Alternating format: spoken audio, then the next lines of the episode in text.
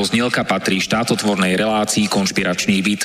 Poslaním relácie je boj proti nekalým praktikám, svojvôle, bezpráviu a organizovanému zločinu v orgánoch verejnej správy, boj proti korupcii a zneužívaniu štátnej moci na kšefty a súkromné záujmy.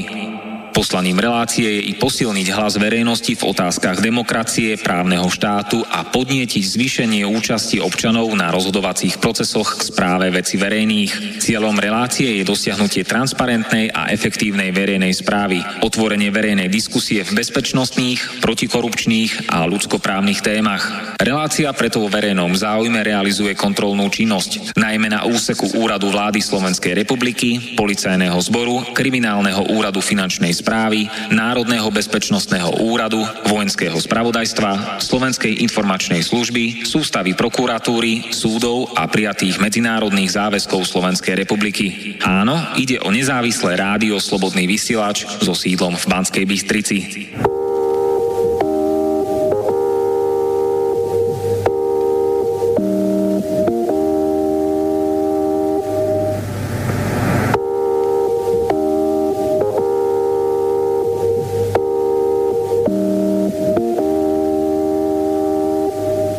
Máme štvrtok, 24. októbra 2019. Moje meno je Martin Bavolár, som novinár proti mafii a proti korupcii a tu a teraz budem opäť slobodne vysielať zo známeho konšpiračného bytu v Bratislave. A dnešná téma je naliehavá a stále aktuálnejšia. 30 rokov po alebo 30 rokov pred. Od prevratu v roku 1989 po chaos v roku 2019. Dnešná téma je teda o režime ako spoločenskom zriadení v Slovenskej republike, v ktorom vládnu mafiánske štruktúry a zločinecká oligarchia.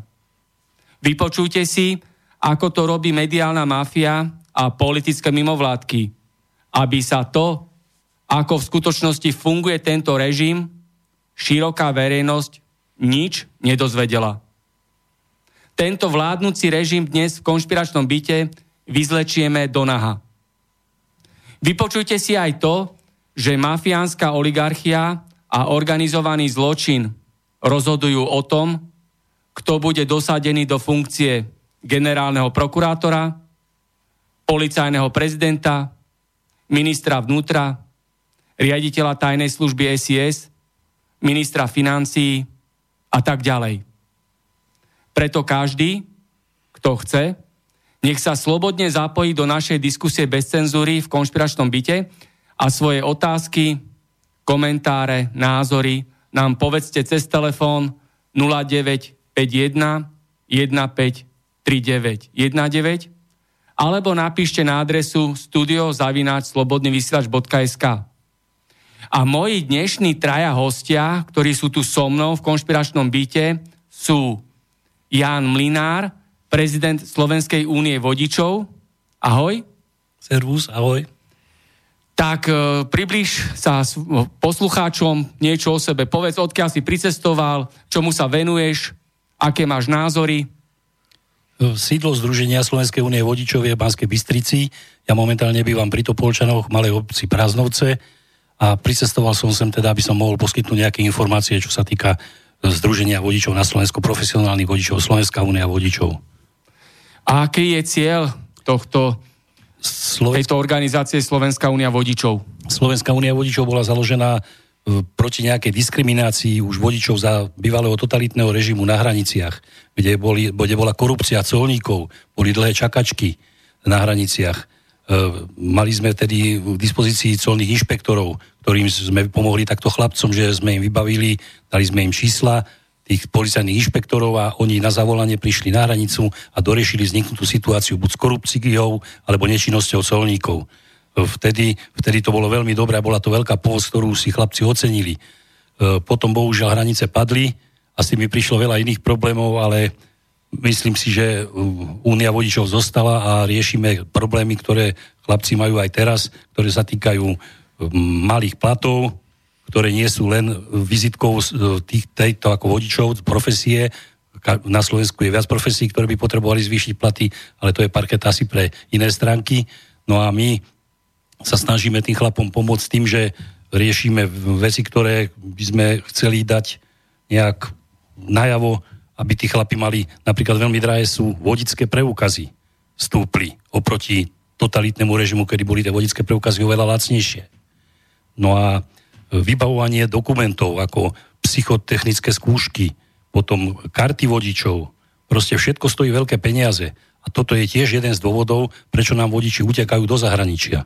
To je situácia vo viacerých rezortoch, k tomu sa dostaneme postupne. Je to vizitka súčasného systému v tomto štáte. E, ďalším hostom je Stanislav Skala, podpredseda Únie autodopravcov Slovenska. Ahoj, povedz niečo, ty už si tu bol viackrát, tak sa priblíž týchto, čo počúvajú prvýkrát. Dobrý deň, zdravím vás všetkých, čo počú, všetkých poslucháčov, čo poslúcháte. Jednu vec vás chcel poprosiť, sme z Unie autodopravcu Slovenska. V roku 2010 sme štrajkovali na Rožňavkej, viete, dobre víte, zablokovali sme Bratislavu, zablokovali sme poličky celé Slovensko. A myslím si, že keď takýmto systémom to pôjde ďalej, tak asi budeme sa musieť nejakým spôsobom zase zoprieť a budeme musieť zase asi zablokovať celé Slovensko. Lebo tá situácia v doprave teraz je obrovsky naliehavá, sú tam obrovské problémy. Máme tam problémy s cestným badaniami, kde máme najvyššie cestné dane, Myslím, že po Írsku je to obrovský problém po, aj, aj po ekonomickej stránke, ale nechcem teraz momentálne do toho nejakým spôsobom zasahovať, ale bolo by dobre, až sa trošku rozplyne táto situácia a trocha sa rozprávame, potom dojdeme vlastne do týchto všetkých tém. Dobre, vy ste z rezortu autodoprava. Ja sa vás ešte spýtam, kým dám slovo tretiemu hostovi. Eh, ako by ste charakterizovali Slovenskú republiku v súčasnosti? Minulý režim, to sme sa zhodli, to bol totalitný režim do roku 1989 a v súčasnosti je Slovenská republika fungujúca, demokratická, spravodlivá. Eh, dá sa to tak povedať? No, nech sa páči.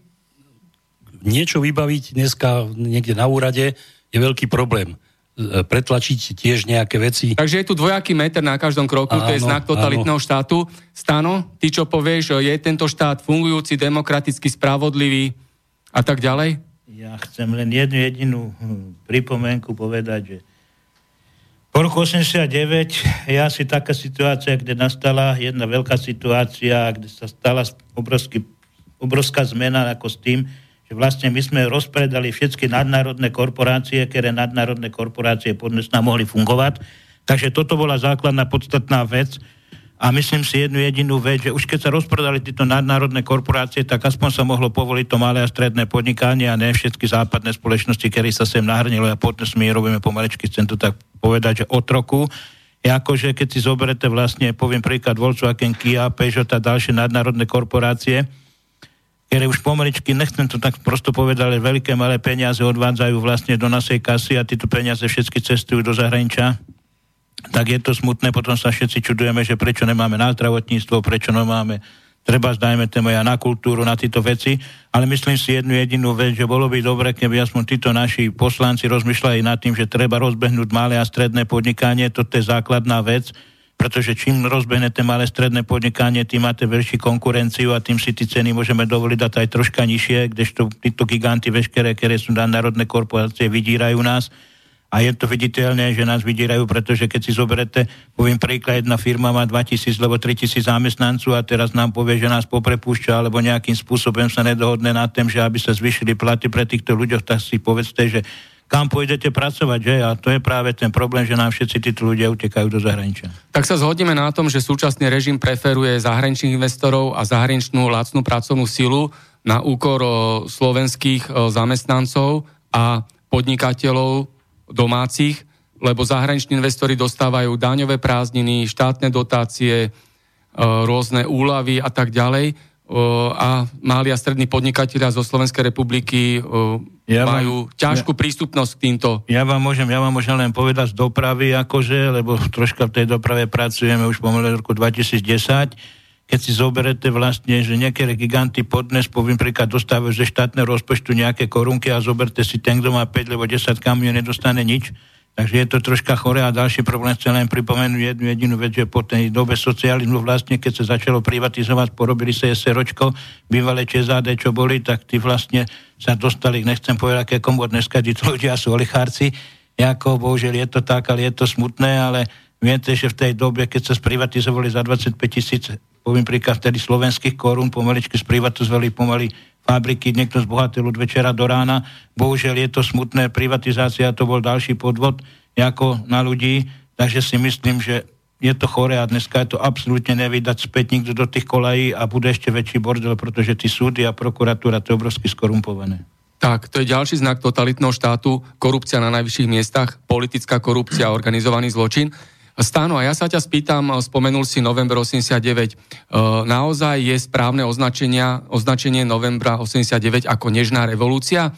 Lebo dá sa tomu takýto demagogický, manipulatívny prívlastok, hoď veľa ľudí práve naopak ja. hovorí, že to bol prevrat, prevrat privatizačný, mocenský, politický, a ja tak vám, ďalej. Ja vám, ja vám len môžem toľko povedať, že to je po mojich skúsenostiach, čo som chodil ako a robili sme ohľadne takéto veci s Poliakami, tak Poliaci mali krátkodobú privatizáciu, stredodobú privatizáciu a dlhodobú privatizáciu. Kdežto krátka privatizácia bola na 3 roky, myslím, že stredobo, stredná privatizácia bola asi zhruba tak na 6, na 7 a potom tí ďalšie privatizácie ako tí mali naviac. Lenže keď si zoberete, u nás bola taká privatizácia, že kto mal stranu založenú, kto vstúpil do strany, ten dostal, poviem príklad, ja neviem, nejakým stranickým bonusom mu pridelili treba neviem, fabriky a takéto veci. To nebolo privatizácia, to bolo rozkrádanie vlastne celého tohoto štátu. A keď si zoberete, poviem príklad, začalo to vlastne aj za Mečiara, pretože Mečiar vlastne nechá rozdeliť Československo, neviem, k čemu to pasovalo, dneska by bol rád, keby sa vrátil späť do vlády ja akože ja ho nekritizujem, ale tí ľudia tam boli všetci a ja sa ich pýtam vlastne, čo oni spravili pre túto republiku a jakým systémem vlastne tú myšlienku mysleli, keď sa rozdelil ten štát. A keď sa vrátime k tomu názvu Nežná revolúcia, je to správny názov? Novembra 89? Alebo bol to, ako rozprávame, prevrat privatizačný, mocenský, ekonomický, politický? Tak ja si skôr myslím, že prevrat byl politický, ale my sme na ten dopadli veľmi špatne ekonomicky.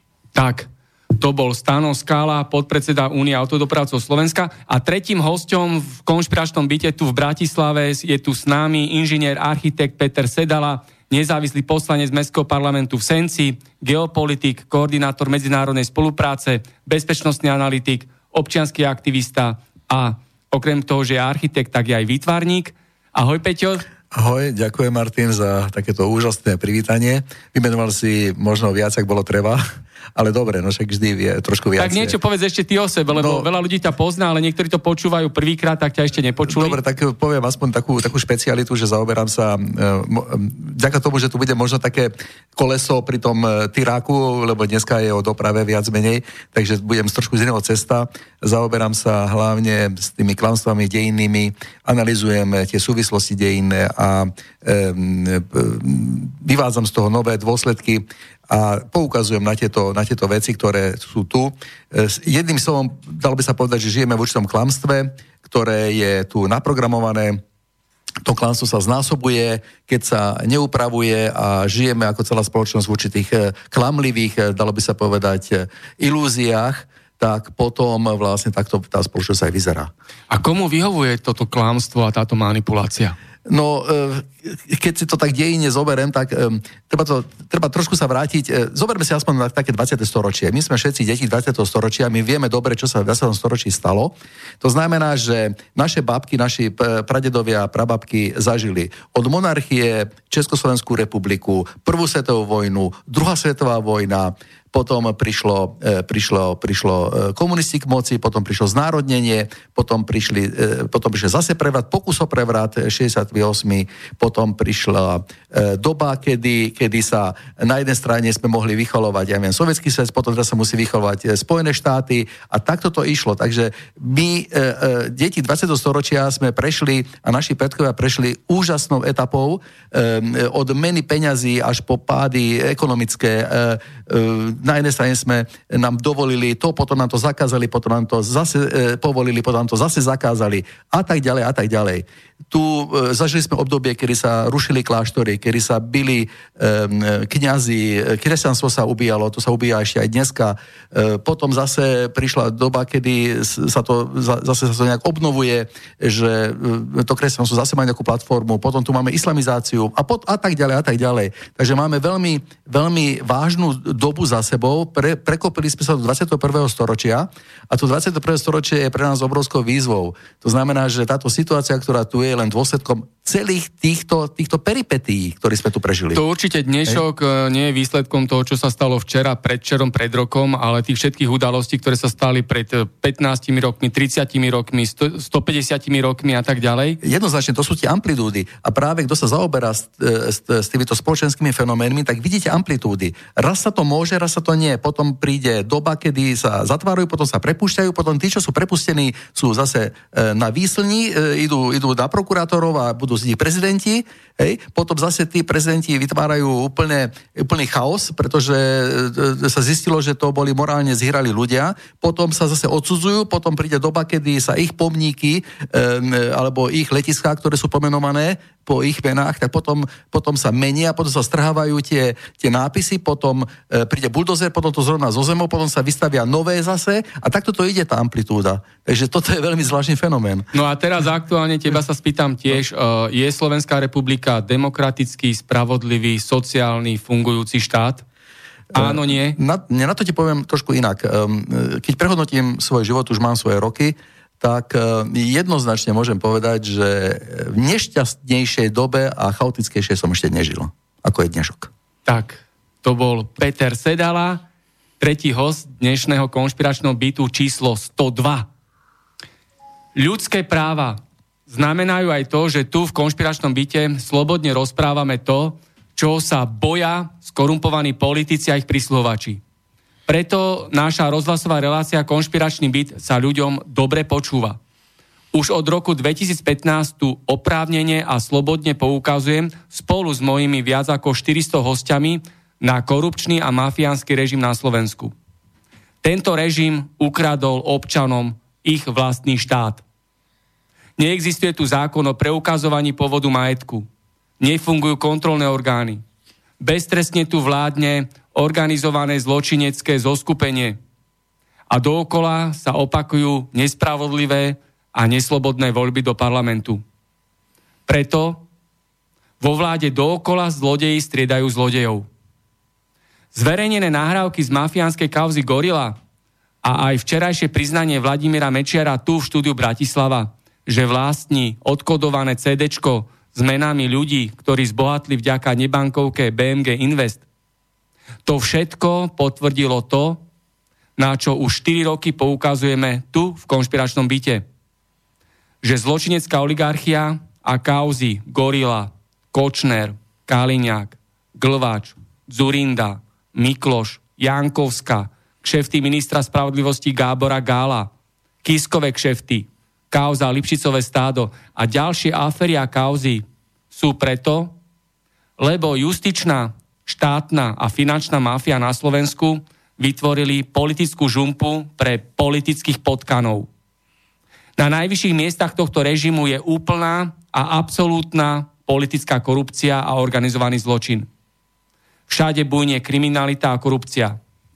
Šéfovia policajtov, siskárov, sudcov, prokurátorov, nájomných novinárov a politických mimovládkarov slúžia a pomáhajú skorumpovaným politikom. Preto občania majú nízke platy, slabé dôchodky, je tu bezprávie a ekonomická genocída. Dôchodcovia a mladé rodiny sú uvrhnuté do likvidačných podmienok. Tento štátny a represívny režim tu tvrdou rukou vytvoril ekonomickú a politickú emigráciu. Takmer 400 tisíc občanov Slovenskej republiky odišlo do zahraničia z pracovných dôvodov a z politických dôvodov. Tajná služba SIS a policia sleduje, odpočúva, kontroluje, monitoruje a prenasleduje každého, kto sa zoprie tomuto režimu. Žijeme v čase neslobody, kde na každom kroku vo všetkom dvojaký meter. V tejto totalite neexistuje ani len základná spravodlivosť. Niekto má nadpráva a iní majú iba povinnosti. Žijeme v totalitnom systéme, kde sú na jednej strane menej ceny občania druhej kategórie, ktorí musia držať hubu a krok, platiť dane, poplatky a predražené exekúcie. A na druhej strane sú tu nadľudia, ktorí sú nedotknutelní a robia si dennodenne, čo len chcú. Neplatia dane, páchajú kriminalitu a finančné podvody, berú úplatky, zarábajú na úžere a na kšeftoch s pozemkami a bytmi. Tento prehnitý a skorumpovaný režim nás krmí odpadom, klamstvami, agresívnymi názormi, dezinformáciami, hoaxami a bludmi. Mediálna mafia zo všetkých strán tu šchrlí a šíri štátnu propagandu a zmanipulovanú ideológiu. A tak tento štátny režim má pod svojou kontrolou verejnú mienku. Zdravotníctvo, súdnictvo, školstvo, autodoprava, polnohospodárstvo sú v zlom stave. A dnes spomenujeme vinníkov a nahlas povieme riešenia, ako z toho von. A posluchačka Zuzana poslala k dnešnej téme takýto svoj názor na úvod dnešnej našej diskusie. Všetci vo vláde a parlamente sú darebáci, klamári, zlodeji, nenažranci, myslia len na seba a nie na ľudí. Hrabú peniaze iba pre seba a svoj prospech. Majú hlboko uprdele ľudí, čo žijú z malej mzdy a slabého dôchodku. Všetko je to iba politická hra na úkor ľudí. Ľudia majú takýchto podvodov už plné zuby. Čo k tomu? Ja. Nech sa páči, Stano. Ja môžem len jednu jedinú vec dodať tým, vlastne k tejto celej situáciu. Za túto situáciu sme si troška zodpovední aj sami, pretože, poviem príklad, nech sa idú pozrieť, čo robia Francúzi, treba už dneska je vlastne, čo robia Číňania, poviem príklad, a čo robíme my preto, aby sme sa mali lepšie. Ja si myslím nič, všetci sedíme doma a čakáme, až to ten druhý za nás nejakým spôsobom urobí. Toto je celý problém a celý systém. Prečo nepoukazujeme koľkokrát na súdy, na prokuratúru? Je pravda, prečo nepoukazujeme, treba dajme tam aj na tú policiu, že je skorumpovaná. Ne, viete, ono je to takým systémom dneska zaužívané, že... Lebo ľudia aj... majú strach. Ľudia sa boja, že budú vyhodení z zamestnania. Dobre, tak to je v poriadku a v ten Francúzsku nemajú ten strach. Poviem príklad, tí Maďari nemajú v tej Budapešti ten strach, tí Poláci nemajú ten strach. Rozumia, pochopte to, zodpovednosť nese len občan. A pokiaľ ten občan nebude fakt nejakým spôsobom túto situáciu začať riešiť a každý bude len stále doma a bude si namýšľať, každý jeden jediný, ja neviem, nejdem tam, lebo napíše si moje, ja neviem, číslo auta, budem mať postih, budem mať cez daňové úrady naháňať, budem mať cez hento naháňať, budem mať, no tak jasné, že nikto nic nespraví, hej, že ten, kto mlčí, tak súhlasí. A to je tá základná podstatná vec, ktorá je v našej republike. To všetci dobre víme, že policajti, poviem príklad súdy, prokuratúra, že sú skorumpované. Ale koľkokrát sa stane, že aj my ich korumpujeme. A to je tá základná vec, ktorá je u nás. My sa stále stiažujeme. Prečo kurne, keď, ja poviem príklad, hej, ja som tiež nejaké súdne dohry, poviem príklad, a vím o tom, že treba, dajme tomu, že tí súdne dohry, kdež mi niekto predal cukor, jeden vodič, ktorý mi ho predal a bylo tam doslova do písmena a sudcové to otočili o 180 stupňov. Je to pravda, je to fakt skutečná pravda. Ale povedzte mi jednu jedinú vec. Poviem príklad. Keby sme vyvolali, poviem, nejakú situáciu, ktorá je napätá a tej by, do tej by sme sa vložili a chceli by sme niečo preukázať. Povedzme jednu vec. Ja keď poviem našim dopravcom, chalani, poďme, ste fakt v kritickom stave, vy dopravcovia, padáte dole hubama, treba máme, poviem príklad, znižiť nám treba, ja neviem, cestné dane, dať nám nejakému že štátu, keď poviem, poďte na ministerstvo financií, poďte nejakým spôsobom, zenknime, poďme. Nikto nedojde, sa sková, čaká na toho druhého, dopravcovia sú jeden proti druhému, neplatia si poviem príklad, ja neviem, podlezajúci ceny jeden druhému. Prečo ten dopravca nechápem, tak dohodneme sa na nejakej téme a povedzme príklad, budeme tu jezdiť najnižšie za 1,10 euro. Prečo tí dopravcovia chodia za 95 centov? Prečo? A podlezajú si ceny jeden druhému, neplatia si jeden druhému. Jasné, že to je chaos, je to bordel, potom sa nenávidia jeden druhého. Jak to môže v tej ekonomike fungovať? Jak? Však zoberte si títo nadnárodné korporácie, ktoré dneska, poviem príklad, fungujú, tak jasné, že si dovolá vydierať tých ľudí, pretože tí ľudia nemajú niečo zamestnania. Ale pokiaľ by bylo malé stredné podnikanie, bylo rozvinuté tak, jak je v Polsku, prečo v Polsku môžu byť tri masne vedľa seba a sú tam 10 rokov? Prečo u nás sú tri masne otvorí a za tri roky ich niekto skrachujú alebo nemajú? Pretože sú legislatívne ťažko zaťažení a dane pláca obrovské vysoké a nie sú konkurencie schopní. Toto je podstata veci. Naplňame štátny aparát, obrovsky vysoko naplňame štátny aparát. Samozprávy, preboha, prečo starostka, ktorá má tisíc obyvateľ, má 3600 eurový plát? Toto nech mi niekto vysvetlí. Prečo NKUčko dojde, podáš k Národnému kontrolnému úradu, že sú tam pochopenia, nejaké pochybenia teda, poviem príklad, nebudem vypravať o obci, ale sú tam nejaké pochybenia, oni ti povedia, že oni tie pochybenia teda našli, ale nemôžu podať trestné oznámenie, tak potom na čo je to NKUčko, keď preboha ona ukradne milión eur a oni dajú 15% splatu. Kde je tá zodpovednosť? Kde je tá zodpovednosť? Ale keď toto by spoviem príklad, že povedal treba s občanom v dedine alebo niekam, tak do cíťa zastane nikto. Toto je ten problém že keby sa aj vyhlásil, že táto starostka má čachre, máchre, bla, bla, bla, každý sa jej podlizuje. To je ten problém celého systému. My stále nadávame, poviem príklad, na túto celú štruktúru, ale zodpovednosť máme len my, to sú občania. Áno, presne tak je to o mentalite ľudí, ktorí žijú v tomto štáte, ale ja si dám takú otázku do diskusie. E, Francúzsko, Polsko, Rakúsko a iné krajiny, respektíve iné štáty, e, majú taký represívny vládnúci režim, ako je na Slovensku?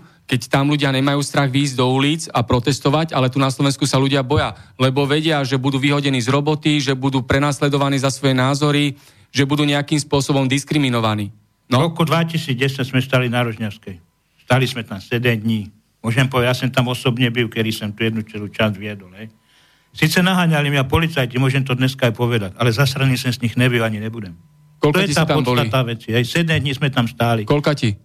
Však ja neviem, koľko nás tam bolo, 40 kamionov asi zhruba na Rožňavské vtedy, v tej dobe. Však jedna strana bola zablokovaná, aj druhá strana bola zablokovaná. A keď sa vlastne vyhlásilo, a myslím, vtedy minister byl vážny a takú somarinu vypustil z ľuby, že on môže dať firme ako nejakú zákazku aj ten, kto je vo vajcovej škrupine, tak to je vážne chore, hej. Tak preto sa títo ľudia zobudili a preto postavili tie kamiony na cestách. A nebali sa. Ale po, poviem príklad, po druhém štrajku už to bolo trošku nejak ináč, pretože... Prečo? Vlastne, prečo? Ja ti poviem, pretože tí občané, tí ľudia, tí, tí dopravci začali mať strach. To je ten problém. A kde keď... pramenil ich strach? Ale kde ho nabrali? Ja ti poviem, no. kde ho nabrali. Pretože začali byť z policajnej strany zneužívaní. A pokiaľ policaj dojde a zneuží... Áno, ale my musíme občania dokázať tým policajtom, že sme ich schopní pretlačiť. A pokiaľ my nie sme schopní ich pretlačiť, tak budeme chorí. Ja ti poviem jednu vec. V parlamente Matovič Prečo nemá strach? Ukazuje ty kauze, vytahuje ich návrh ty kauze. Prečo nemá strach? Prečo tí druhí sa skovávajú? Prečo sa skovávajú za chrbtem? A nakoniec ešte ten Matovič, že je blázon. Povedz mi to. Povedz mi tú otázku. Prečo tí druhí sa skovajú? Či sú to z SAS-ky? Prečo? Koho ste Prečo tam oslovili? Okrem Matoviča. Ktoré strany? Ako koho my sme oslovili? No, no. Tak my sme oslovili Barkere strany. Ale problém je úplne niekde inde. Problém je ten, že či oni budú hlasovať, lebo nebudú hlasovať. Hej? Ale problém je o tom, že aby vytahovali tie kauzy na povrch. Rozumieš ma? Sem dojde Mečiar, tu si sedne a teraz bude rozprávať, a kde bol pre Boha vtedy, keď on bol predseda vlády? Kde bol? Spal na Vavrínoch? Kde bol? Prečo neukázal tú pravdu tému národu? Prečo sa nezobral a nešiel do ulice a nepovedal, áno, tady sú zlodeji, tady máme toto. Každý jeden ve svoje kšefty. Víš, ak dopadla nafta k Beli? Nebudem komentovať, koho tá nafta k Beli je, hej? Treba povedať. Ale víš, ak je, to je sloboda víš, ak to dopadlo? Víš, ak to dopadlo? No. Dopadlo to, to, že nafta k Beli, za doby socializmu necha, don, donášala do národného dôchodu 8 až 9% nechali ju rozkradnúť. Tam chodili ľudia, asi chodili, kurva, nechcem povedať, do Strnavy, z kabelu pro peniaze, hej? Takže o čem to bolo? Kto to mal zastaviť? Kto bol ten prvý uchádzač, ktorý tam bol? Po tej Slovenskej, už keď sme teda v tej Slovenskej republike, keď už sme u tej, kto bol u toho? Kto bol ten kriminálnik? Kto bol ten predseda vlády? Koho mal za sebu? Však sa pýtajme. Dneska vytahujú, oni stojí späť do vlády, oni vytahujú, čo vytahujú? A zase budú opakovať to isté, čo robili predtým. Henty ukazovali, henty kradli, henty rozpredali podniky. A toto budú ukazovať národu? Však to je choré preboha. Tak a keď sa privatizovali banky... Niekde do minulosti neostiehujú všetci. No, takže to bol Stano Skala, jeho názor. Ďalší? Nech sa páči. Martinko, ja by som sa dovolil troška vrátiť e, do čiast toho totalitného režimu. My sme už začali... A teraz máme demokraciu. A, no viem, ale chcem ešte niečo napadať, aby sme sa dostali do súbehu troška. Takže uh, budeme preberať prvú totalitu, ktorá bola do roku 1989. To chcem sa napojiť na to, že ako bolo, tú misku váh chcem troška vyrovnať, aby, sme sa, aby sa ukázalo, či tá miska váh sa preváži na jednu alebo na druhú stranu. Napríklad za, uh, tej čia, za čas, boli tie časy tej totality teda, ale už na polnohospodárských a lesnických a iných školách si mohli mechanici, ktorí boli žiaci uční, si mohli spraviť vodické preukazy základné na traktor, na motorku, ano, ktoré boli úplne za facku, za 90 KČS. Áno, to boli úplné ceny, ktoré, ktoré vyhovovali každému. Hej. My sme, e, ako Slovenská únia vodičov, upozorňovala vládu Iva, Ivety Radičovej, že ak sa nebude niečo robiť s vodičmi, tak určite ani skôr alebo neskôr sa e, môže stať to, že vodiči nám ubudnú alebo odídu zo Slovenska. Aj sa hrozilo, hrozili štrajkom vodiči, že naozaj odídu čo sa aj stalo skutočnosťou. Dneska nám na týchto miestach chýba cez 5000 vodičov, ktorí pracujú v zahraničí. Áno, ale za toho totalitného režimu sa k tomu vrátim, bolo to tak, že boli združenia napríklad z Vezarm, ktorí spolupracovali s ministerstvom obrany ako s armádou, tí nám zobrali po odvedení, nám zobrali tých brancov a začali ich vyškolovať ako vodičov. Na vojne sa si tí vodiči získali prax pod zozorom staršieho nejakého mazáka, hej, vojaka, a ten ho zaškoloval na nejakú špeciálnu techniku. Ale čo bolo výhodou? Po dvojročnej základnej vojenskej službe sa vrátili títo chlapci z vojny, áno, a nastúpili na ČSAD, naplnili všetky podniky, mesokombináty, mliekarne, pekárne a všade boli vodiči vlastne pripravení už hotoví. Dnes, keď by mal chlapec nastúpiť niekde na nejaké miesto, čo ho lákajú, veľa dopravných firiem láka, vodičov, áno, dokonca, že mu zaplatia aj vodicky, ktorý stojí dneska nemalé peniaze, lenže tí chlapci potrebujú tú prax. Ja osobne viem, že chcú aj tak spraviť, čo viem podľa posledných mne dostupných informácií, tak napríklad vyhlásil aj prezident Česmadu, že on konkrétne zaplatí aj druhého vodiča, aby dozeral na toho mladého, neskúseného vodiča. Lenže ja sa pýtam tak, dneska nedokážeme zaplatiť jedného vodiča, pretože sú daňové zaťaženia, tieto veci, ktoré spomínal Stano, Skala, tak tieto veci sa sú zaťažení, tí dopravci sú tak zaťažení, že keby im vláda nejak zadotovala alebo ubrala na, na daniach alebo tieto veci, tak by sa dokázali aj tie platy prispôsobiť a tí vodiči by nemuseli ostávať v tom zahraničí, lebo tam robí príklad poviem za 3000 eur, ale musí si zaplatiť byt, bývanie, to má 1000 eur, musí si zaplatiť dane, tie sú tiež okolo 700, možno do 1000 eur, áno, ostane mu 2000 eur, ja neviem, čistých zhruba, áno. Príde po troch týždňoch, po štyroch týždňoch domov, žena ho pomaly ani nepozná, deti už vôbec nie, dochádza k rozvodom manželstiev, je vysoké, vysoké rozvodovosť manžel, manželstiev, áno, rozvádza sa nejakých 7-8 manželstiev z desiatich, čo dnes je to taký už možno aj imič, keď sa rozvedú, áno. Takže e, tieto veci sú ďaleko siahle následky. A my keď sme ich upozorňovali na toto, že tých, tých vodičov tu bude treba, že treba s tým niečo robiť, tak tá vláda to nejak nezobrala do pozornosti. No to sa, táto situácia sa netýka len vodičov, ale aj ďalších profesí, hej, to sa týka aj murárov, elektrikárov súhlasím, a tak ďalej, súhlasím. programátorov, ja, tu je veľký odliv pracovnej síly do zahraničia, potom sú rozvrátené rodiny a je to, má to dopady pre celú republiku. Ja a ja sa spýtam, rokovali ste aj s ministerkou vnútra Sákovou. Ako to prebiehalo a ako, ako to dopadlo? No ja, my, sme sa, my sme urobili takú trojkoalíciu, ak môžem povedať. Spojili sme sa s UNASom, so Zvezarmom sme sa spojili, e, teda, pardon, s automotoklubom, nie so Zvezarmom.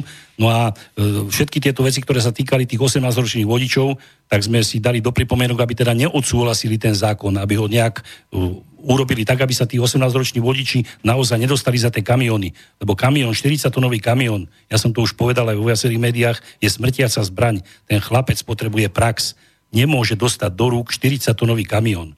Videli ste to na prípadoch, keď tam vrazili v Nemecku, s kamionom vrazil do e, ľudí, ktorí boli na verejných trhoch. Ten kamión zabije spustu ľudí. Asi A toľko. ako to dopadlo, to rokovanie? Mm, neprenechám Stankovi Skalovi, áno. Nech sa páči.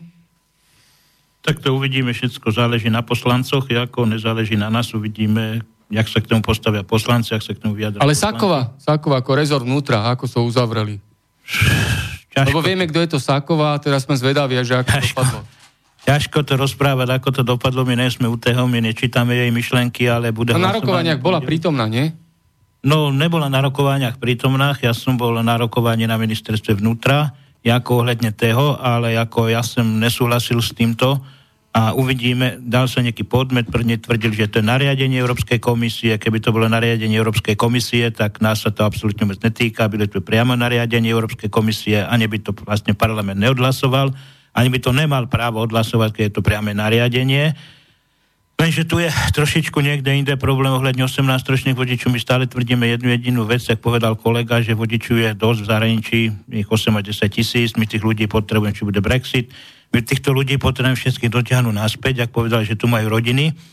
Toto je naša základná podstatná vec, ale základná podstatná vec je aj to, že my potrebujeme znižovať náklady na doprave, pretože nejsme konkurencieschopní a pokiaľ nebudeme konkurencieschopní, tak títo dopravné firmy vypadajú a dojdú sem zahraničné firmy, to už dobre poznáte, dneska tu nakladajú Maďari, Poláci, Bulhári, dokonca Ukrajinci z tretí krajiny, kde vlastne sme zistili jednu jedinú vec, že dokonca slovenské firmy sú na Ukrajine registrované, sa platia cestné dane.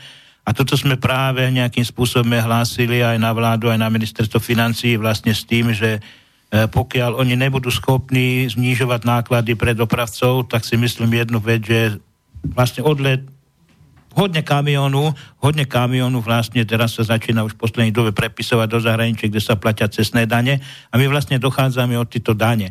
Toto je tá základná vec tej podstaty, že poviem príklad, e, cestná dankera funguje už myslím, že po Irsku najvyšší, v Polsku u nás je zhruba nejakých 2400 až 2800, kdežto v Polsku je 660 a keď sa zavedel mýtny systém, v Rakúsku, kde my sme stali na Rožňavskej v roku 2010, tak keď sa zavedel mýtny systém v Rakúsku, tak tam padlo až o 50% do polovičku. Vlastne padli cestné dane, kdež Rakúsati dneska pláca asi zhruba 1200 eur tak je to trošku choré. My sme zavedli mýtny systém a ešte pri tém nám zdvihli... No dobre, a kde idú peniaze z mýtneho systému? Kto vlastní mýtny systém? To je jedna otázka. A druhá otázka je... Ja ti poviem ste... jednu jedinú vec. No? To sú také zamotané veci v mýtne systéme, že vlastne mytný systém je najväčší podvod tady na ľudí. Vy a komu nevíte... to vyhovuje, že to je podvod, mytný no, systém? No pretože za pána Vážneho niekto vyhlásil nejaký tender, ktorý stav povin slovenských korún už jednu miliardu, takže je to hodne peňazí. Oni vyberú asi zhruba možná, už poviem v eurách, asi zhruba 200 až 250, ak teda hlas mi vypráva, že nejakých 180, 190 Dneska je vlastne ten mytný systém byl podpísaný na 10 rokov, kde sa predlžilo 2 roky, takže to bude 12 rokov, nebude končiť v roku 2020, ale bude končiť v roku 2022. Takže vlastne víme, že kam idú peniaze, to je najväčší podvod. Teraz si zober, že vlastne cesty prvej trídy vlastne obhospodáruje na NDSK, ide to pod Skytol, kde NDSK vlastne platí Skytolu, je to prepojené jedno pred druhým, ja to nekomentujem ako títo veci, pretože už som to komentoval víckrát, víme o tom, že vlastne nikto ani z A politiku... pod, pod ktorou politickou štruktúrou je mýtny systém? Kto to vlastní, kto to ovláda, kto to riadi? Ovládajú to určití olichárci, nebudem ti vyprávať, kerí momentálne.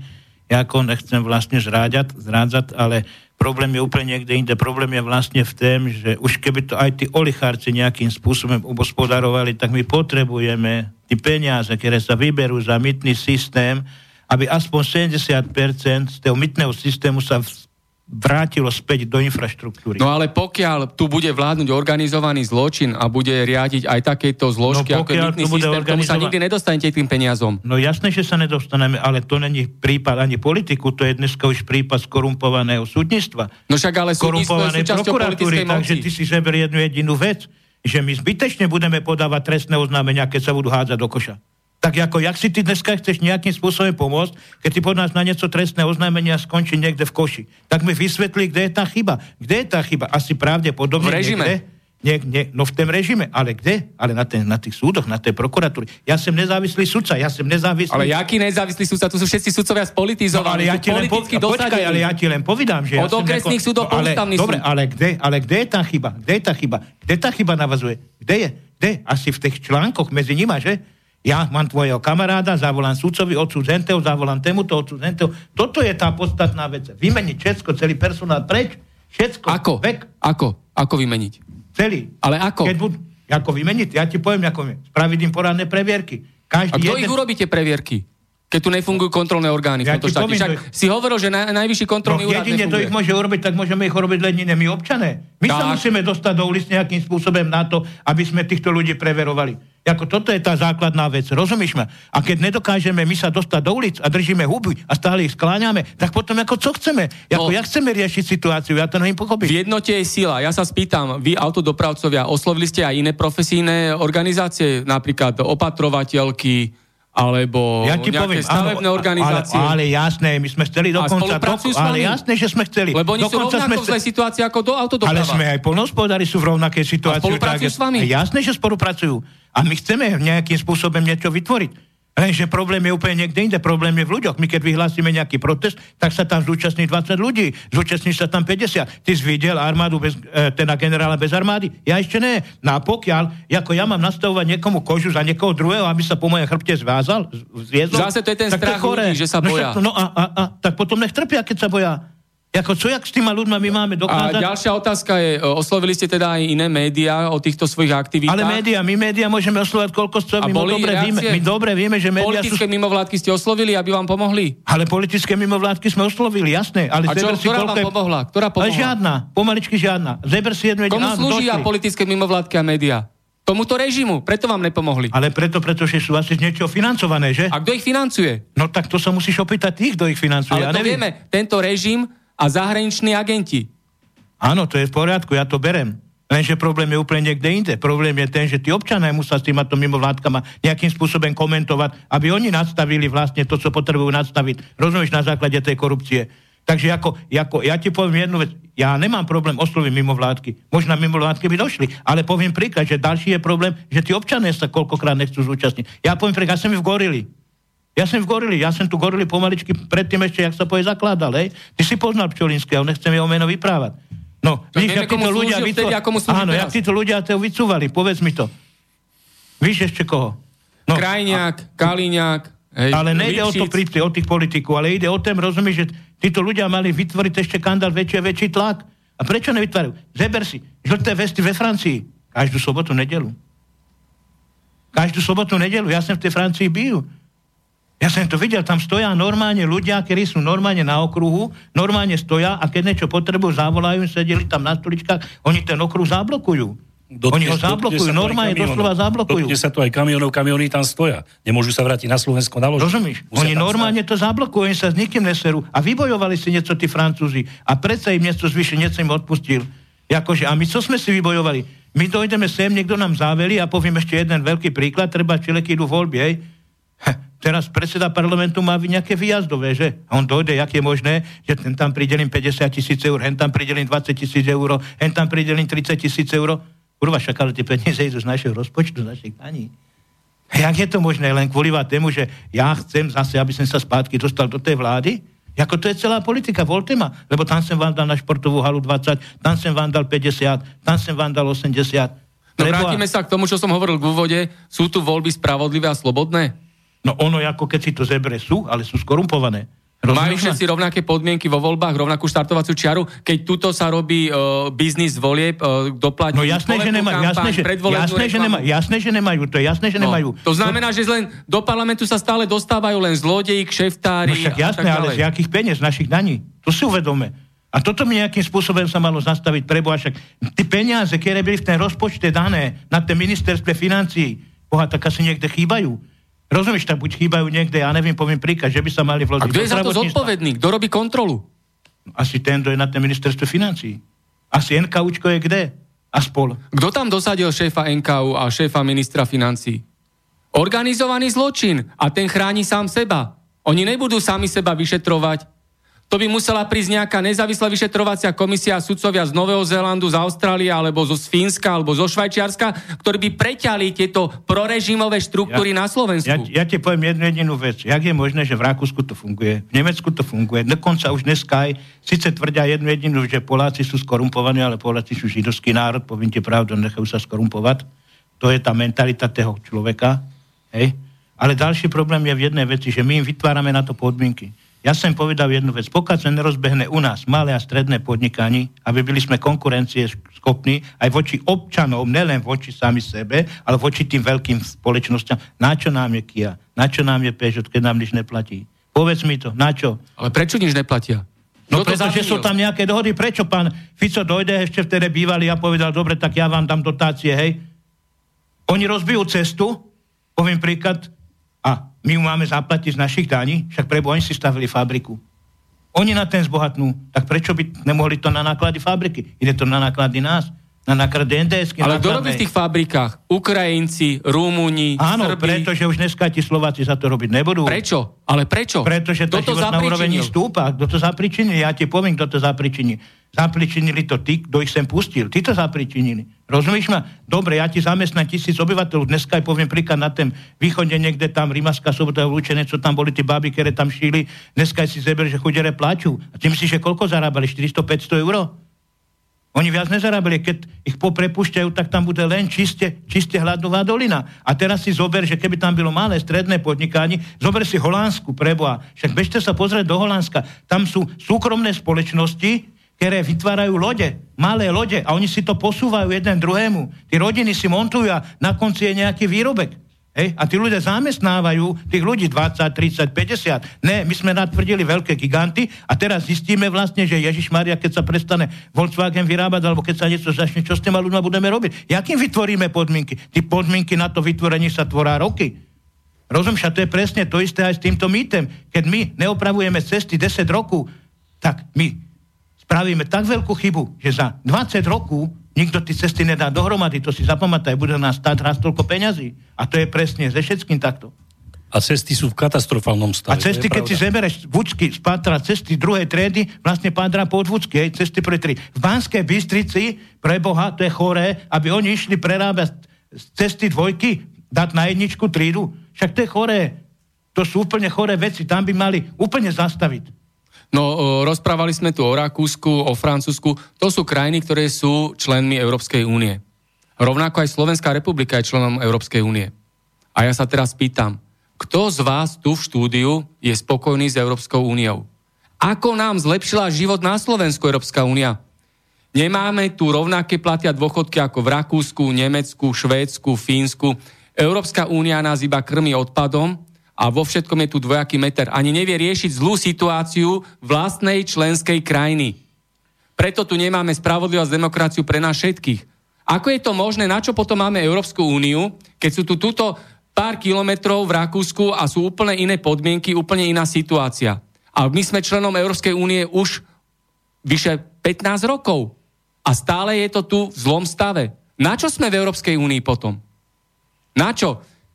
Ty, Stano, ce- cestuješ po Európskej únii, hovoril si o Holandsku, hovoril si o Rakúsku, hej? Potom ľudia si kladú otázku. A na čo sme v tej Európskej únii, keď nevie riešiť katastrofálnu situáciu v Slovenskej republike, keď tu zlyháva štátna moc, lebo je ovládaná organizovaným zločinom a politickou korupciou. Ako je to možné? Ako z toho von? Kto má? Kto má? Pe- Peťo. No tak takto, ja by som trošku vniesol takého trošku pokoja do takéhoto e, trochu takého e, je, je, to, je to chaotická doba a samozrejme, že my riešime, jak v medicíne dojde nám pacient v zlom stave a my teraz, e, my teraz sa pýtame, ako je možné, že ste sa dostali do tohto stavu. Áno, ležíte tu na, na nositkách, ste dolámaní, no prosím vás pekne, čo ste robili. A teraz e, e, príde konzorcium lekárov a teraz to riešime ho. Ale tá ten, my musíme aj, aj v medicíne prísť e, na počiatok tej veci. Ano, na, kde, kde sa to začalo? Kde, kde ten pacient vlastne, kde urobil chybu? A to je vlastne, ten, to je, to je vlastne také gro aj, aj v tejto spoločnosti, že my musíme hľadať počiatky. No Slovenská republika je No. od roku 2005 pacientom Európskej únie. Uh, áno, však to, vrátime sa tam, ale ja teraz trošku chcem preskočiť. Vráťme sa teraz uh, na rozhranie dvoch totalít. Áno, to je rok 89. Dobre. Treba otvorene povedať, že táto republika, vtedy Československo, určite nebola pripravená na to, aby sme získali určité atribúty, ako je otvorenie hraníc a určité tzv. demokratické mechanizmy, ktoré tu nabehli a tak ďalej. Na to sme neboli pripravení. E, Občania d- d- padli na nos. E, Všimnime si, poviem príklady. Pyramídové hry. Áno? E, Kasína e, zadlženie, vôbec nerozumeli o tom, čo je hypotéka. E, e, Nebankové subjekty.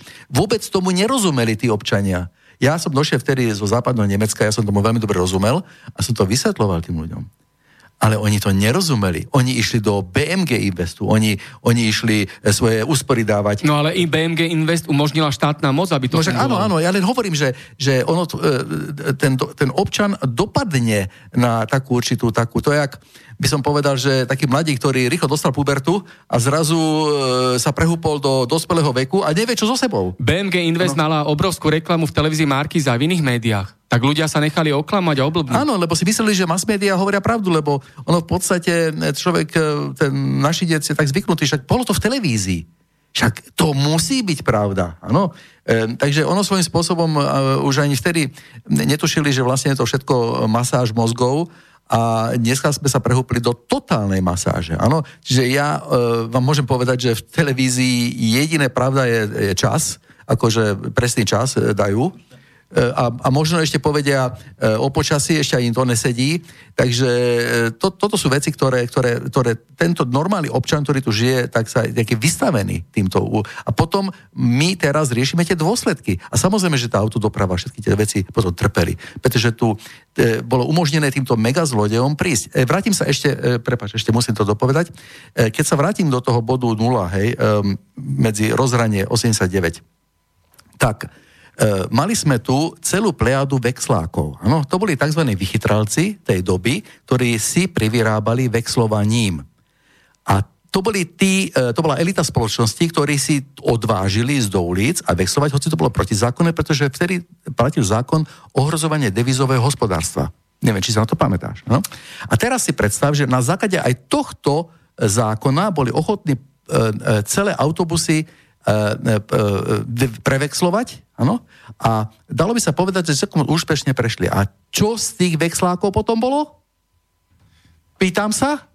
Čo z týchto vychytralcov? Privatizéri. Privatizéri, politici a tak ďalej, a tak ďalej, a tak ďalej. No ale keď to no, zoberieme no. už za tej prvej totality, keď oni vexlovali, no. už mali krytie zo vtedajšej politickej moci. No, oni mali to znamená, už... vtedajšia policia ich chránila. Už aj vtedajšia, už aj vtedajšia policia ich chránila, samozrejme. To byl na čele, to byl na čele. Áno, no, no, no. To byl na čele, tak sa bavil ten, no, no, tak, ale za socializmu. No, no hovoríme, socializmu, hovoríme socializmu. Hovoríme dobre, ale po, po revolúcii. Dobre, len dovolím. No po revolúcii aby som len, boli ďalší. Aby som dokončil, že vlastne my tu máme teraz e, e, Slovensko ako pacienta, ano. E, ktorý je zranený. Hej? A my e, lamentujeme nad tým, ale vráťme sa do toho bodu a, a musíme tento bod e, definovať a musíme jasne povedať, e, e, že o čo sa tu jedná. Takže my musíme trošku otvoriť aj oči občanovi a on aj otvára, aj bez toho, aby sme mu takto otvárali, ale trvá to drho, pretože momentálne mass media, to vám môžem zodpovedať, že není jediné jedno, ktoré by bolo slovenské, a pravdivé. Ano, všetko plat,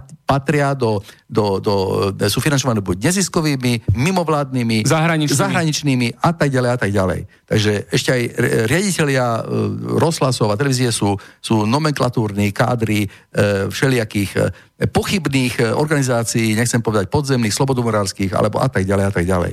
Takže toto je, tá, toto je kameň úrazu, čiže vlastne ten občan sa nemá ako dozvedieť, áno? Nemá ako. No, lebo tieto médiá chrlia uh, dezinformácie a mediálne klamstvá, hej, ano. poviem to vulgárne sračky a ľudia potom majú násrate v hlavách, hej, potom nechápu, nie sú kritickí, nevedia, ako z toho von, nevedia sa aktívne spolupodielať na štátnej moci, na veciach verejných a tak ďalej a tak ďalej. Teraz posluchač Tibor napísal krátku správu, Slovensko je mafiánsky, zlodejský, skorumpovaný štát, ale ako z toho von? Stano. Ja, ja, ja chcem, a stále tvrdím jednu jedinú. Keď chcete po ekonomickej stránke z tohoto systému, tak sa vážne musí rozejít jedine jedna jediná vec, a to je malé stredné podnikanie. Títo veľké giganty, ktoré sú, ktoré tu fungujú, tak stále vás budú len vydírať, či v práci, či v tém. Keď budú nejaké spoločenské, poviem príklad, malé firmy, tak títo ľudia sa nejakým spôsobom dokážu zamestnať a dokážu aj zamestnávať svojich ľudí, treba, že ja neviem, v dedine alebo ja neviem, v mestách, len kvôli tomu, že ono sa to začne nejakým spôsobom rozbíhať. Len problém je v tom, jak som povedal, že keby, ja neviem, ve Volkswagen zamestnávajú 5000 alebo 3000 ľudí, hej, a keby títo spoločnosti, ktoré sú maličké, a dokázali zamestnávať po 10, po 15, tak ten štát budeme z toho prospech. A ďalší problém je v tom, že aj vy keď skončíte u jednej firmy, už je to pre ich druhej firmy. To je vlastne celá tá konkurencia, že tento, tento zarábate 800 eur a tento, keď nebudeme ľudí, bude vás potrebovať, tak vám bude musieť dať 900 eur. Takto sa nejakým spôsobom dostať z toho ven. Ako nemyslíme si, že, že keď e, dáme tam nejakých druhých politikov, že sa tá situácia zmení. Chlapi, tá situácia sa nezmení. Ja vám poviem, slovenský národ je hladný, nenažraný. Je. A pokiaľ by tam byli kdokoľvek, tak každý bude hrabať len k sebe. Nikto nebude hrabať od seba. Ja som nevidel také hrable, ktoré hrabali od seba. Každý hrabe len k sebe. A to fakt musí byť taký človek, ktorý by hrabal k sebe, ten musí byť 100%. A ďalší problém je, že jeden človek to neurobí. Zase kolem neho spustu ľudí, či sú to súdy, policia, rozumiete, mafiánci, týho ďalšieho človeka poviem príklad, nejakým spôsobom skorumpujú, skorumpujú. Takže toto je len môj výsledek, že len aby sa rozbehol malé a stredné podnikanie. Ja tak to je, to je názor Stána Skalu, ako z toho von. Je návrh a teraz Peťo? Do, dovolím si povedať, že to je len čiastočná pravda, e, pretože tak je, to, to je určitý jednostranný pohľad, ktorý ako má svoje opodstatnenie, ale to je len e, čiastkové. Musíme sa pozrieť na pozadie celej tejto štruktúry a e, tam e, totiž ekonomické e, vzťahy, ktoré teraz nazvame sú silno kapitalistické, ktoré, ktoré nabehli po tom roku 89, majú svoje mechanizmy a svoje fenomény. Tie, sa, tie hlavné páky samozrejme sú v nadnárodných bankách alebo v menovom fonde, kde oni títo, tie, tie elity, nazvime to, tzv. elity, riadia celý tento systém ekonomický. A keď sa takémuto štátu, e, ako povedzme teraz je Slovensko, akože darí, lebo relatívne ekonomicky sme na to dobre, relatívne, tak potom e, rýchlo vymyslia nejakú, nejakú pokutu a rýchlo e, urobia také, že kúpte stíhačky za, za tie miliardy a, a musíte ich kúpiť. Hej? A zrazu Slovensko sa ocitá v jednej situácii, kedy z tej, z tej nadhodnoty, ktorá tu je nejaká smotana, sa tu nakoniec vytvorila, hej, ktorá by sa mohla použiť na nejaké veci, zrazu musíme kúpiť stíhačky. Alebo, alebo nám dajú úver, hypotéku, nadnárodného charakteru, ktorú budeme splácať 30 rokov, ale to ešte naše generácie budú krvácať z toho. Tak toto sú tie tzv. elitárske pokuty, ktoré dávajú takýmto štátom a nás takto vyciciavajú a toto je kameň tiež úrazu. Takže treba to pozadie samozrejme veľmi dobre e, čítať a definovať. No určite to nebola náhoda, že sa nakupovali americké stíhačky F-16, e, ktoré sú nosičmi jadrových zbraní a rakiet. No, a Slovensko ich prečo kupovalo? No takto, ono totiž takto, my, my nie sme svojprávny štát. E, toto, je, e, toto je základ. To je my, vážna vec. To je vážna vec. Naši politici štát. o tom nerozhodujú. Tu príde príkaz, e, vtedy prichádzalo od Niekalina, e, teraz prichádza, poviem príkaz z Washingtonu a tam príde, tam si sadnú a povie, vy tieto siačky kúpite. Nekúpite ich? Tak potom e, hrozí toto a toto. Takže my sme v područí to znamená, my odkedy sme vstúpili do EÚ a, a NATO, tak sme sa dostali do područia týchto pazúrov a z toho sa tak ľahko nevymaníme. A tam samozrejme platia iné Takže sa, vlastne dá sa povedať, že vstupom do NATO a do Európskej únie sme stratili suverenitu. No NATO je zločinecká organizácia, no. ktorá je čitateľná. Dobre, to, no. sa, to je názor, že NATO ano. je zločinecká organizácia, ale keď sme už v Európskej únii, Aké máme vôbec z toho prínosy? Lebo naozaj e, je tu zlá situácia na Slovensku už od toho roku 2004, kedy sme vstúpili do Európskej únie a Európska únia to nevie vyriešiť, ani nechce riešiť. Hej? Teda keď už sme tam a už sa spolu podielame na tej mašinérii Európskej únie a Bruselu, keby Brusel aspoň vedel vyriešiť túto naozaj, však je tu katastrofálna situácia, ľudia sú bezradní, bezmocní, zúfali, zrození. Hej? Ja, ja skočím no? do reči, očova, keď vyprávaš o tomto všetkém. Ja sa vás pýtam jednu jedinú vec, keď sme tu všetci Prečo mohli v Polsku využiť všetky eurofondy a dneska majú porobené dálnice? Bežte sa pozrieť do Polska. Prečo mohli to urobiť? Prečo no tam není taký režim my? ako na Slovensku. Aha, tak zase to je za to, vláda. Zase sme spátky. Prečo sú predražené tendre? Položme si takto otázku. Starosta urobí tender a je raz toľko predražený. No určite v Polsku, keď stávali tie diálnice, tak neboli tak predražené ako na Slovensku. Určite neboli 100% predražené tak, jak sú na Slovensku. Je. A pred Krakou je diálnica zadarmo, nie ísť poplatne. A teraz, a teraz si zober, koľko, tak presne, koľko majú diálnice, ešte majú dokonca nejaké nie sú spoplatnené. Tak mi vysvetli, jak je možné, prečo my, ako občané, aj tí my dopravci a všetci kolem toho, prečo ideme prekvalifikovať cestu z druhej triedy na jednotku, aby zase si napchal vaček mytný systém cez NDS-ku nech to niekto vysvetlí. Prečo? Však to sú není vyhovujúce cesty pre kamionovú dopravu. Už dneska cesty prvej triedy sú vyhovujúce pre kamionovú dopravu. Prečo ich platíme? Bežte sa pozrieť do Nemecka. Nech tí ľudia sa idú pozrieť do Nemecka, ako to vypadá v Nemecku. Už len keď prejdú na druhú stranu do Rakúska, vlastne aj tí, ktorí sú kolem Rakúska, kolem Viedne žijú, tí majú povolení, aby mohli chodiť po ceste druhej trídy. Nám tam dali všetci zákazové značky. Prečo? Prečo tí ľudia stále furt chodia médiá, vyprávajú a tvrdia, a tvrdia jednu jedinú vec, že aby im nechodili kamionová doprava, aby im nechodila cez dediny. Hm? A teraz oni idú robiť cestu vlastne druhej triedy na cestu prvej triedy. Tam už im nebudú chodiť kamiony? A potom, kde sú tí starostovia? No to je vec samozprávy, však 5 tisíc členov no. samozprávnych tak orgánov. V samozpráve sa dejú podobné veci a máme predražené tendre. E, tieto, tento jav nie je nový. Keď sa dá meter štvorcový chodník opraviť za 14 eur a fakturuje sa 45. Ne? Takže toto sú, toto sú veci, ktoré sa, to, to, to je jav. Um, je pravda, že v Slovensku sú... A v samozpráve sú kontrolné orgány? Ako, ako sú, len, no len ono to je tiež tak, že e, keď, keď je hlavný kontrolor spriaznený, keď je tak, preberateľ... Tie mafiánske pavučiny. Je tam, je tam rodinkárstvo, ako zažívame tieto rodinkárske veci sú, samozrejme. Ako je to pravda, ale akože môžem povedať, že aj v západných, ja som žil na západe, aj tam sú. Ale tá miera nie je taká ako nie, na Slovensku. Nie je až taká. To je dôležité. To je, to je pravda. Lenže pochopme zase, toto je pacient zase už len nejaký dôsledok. To je, symptom, to je tzv. symptomatická medicína, kedy už len riešime dôsledok. Jak zubný kaz dojde, pacient zubárový má kaz, ale on mal dojsť vtedy, keď ešte ten kaz nemal. Dobre, no, hovoríš o západnom ano, Nemecku.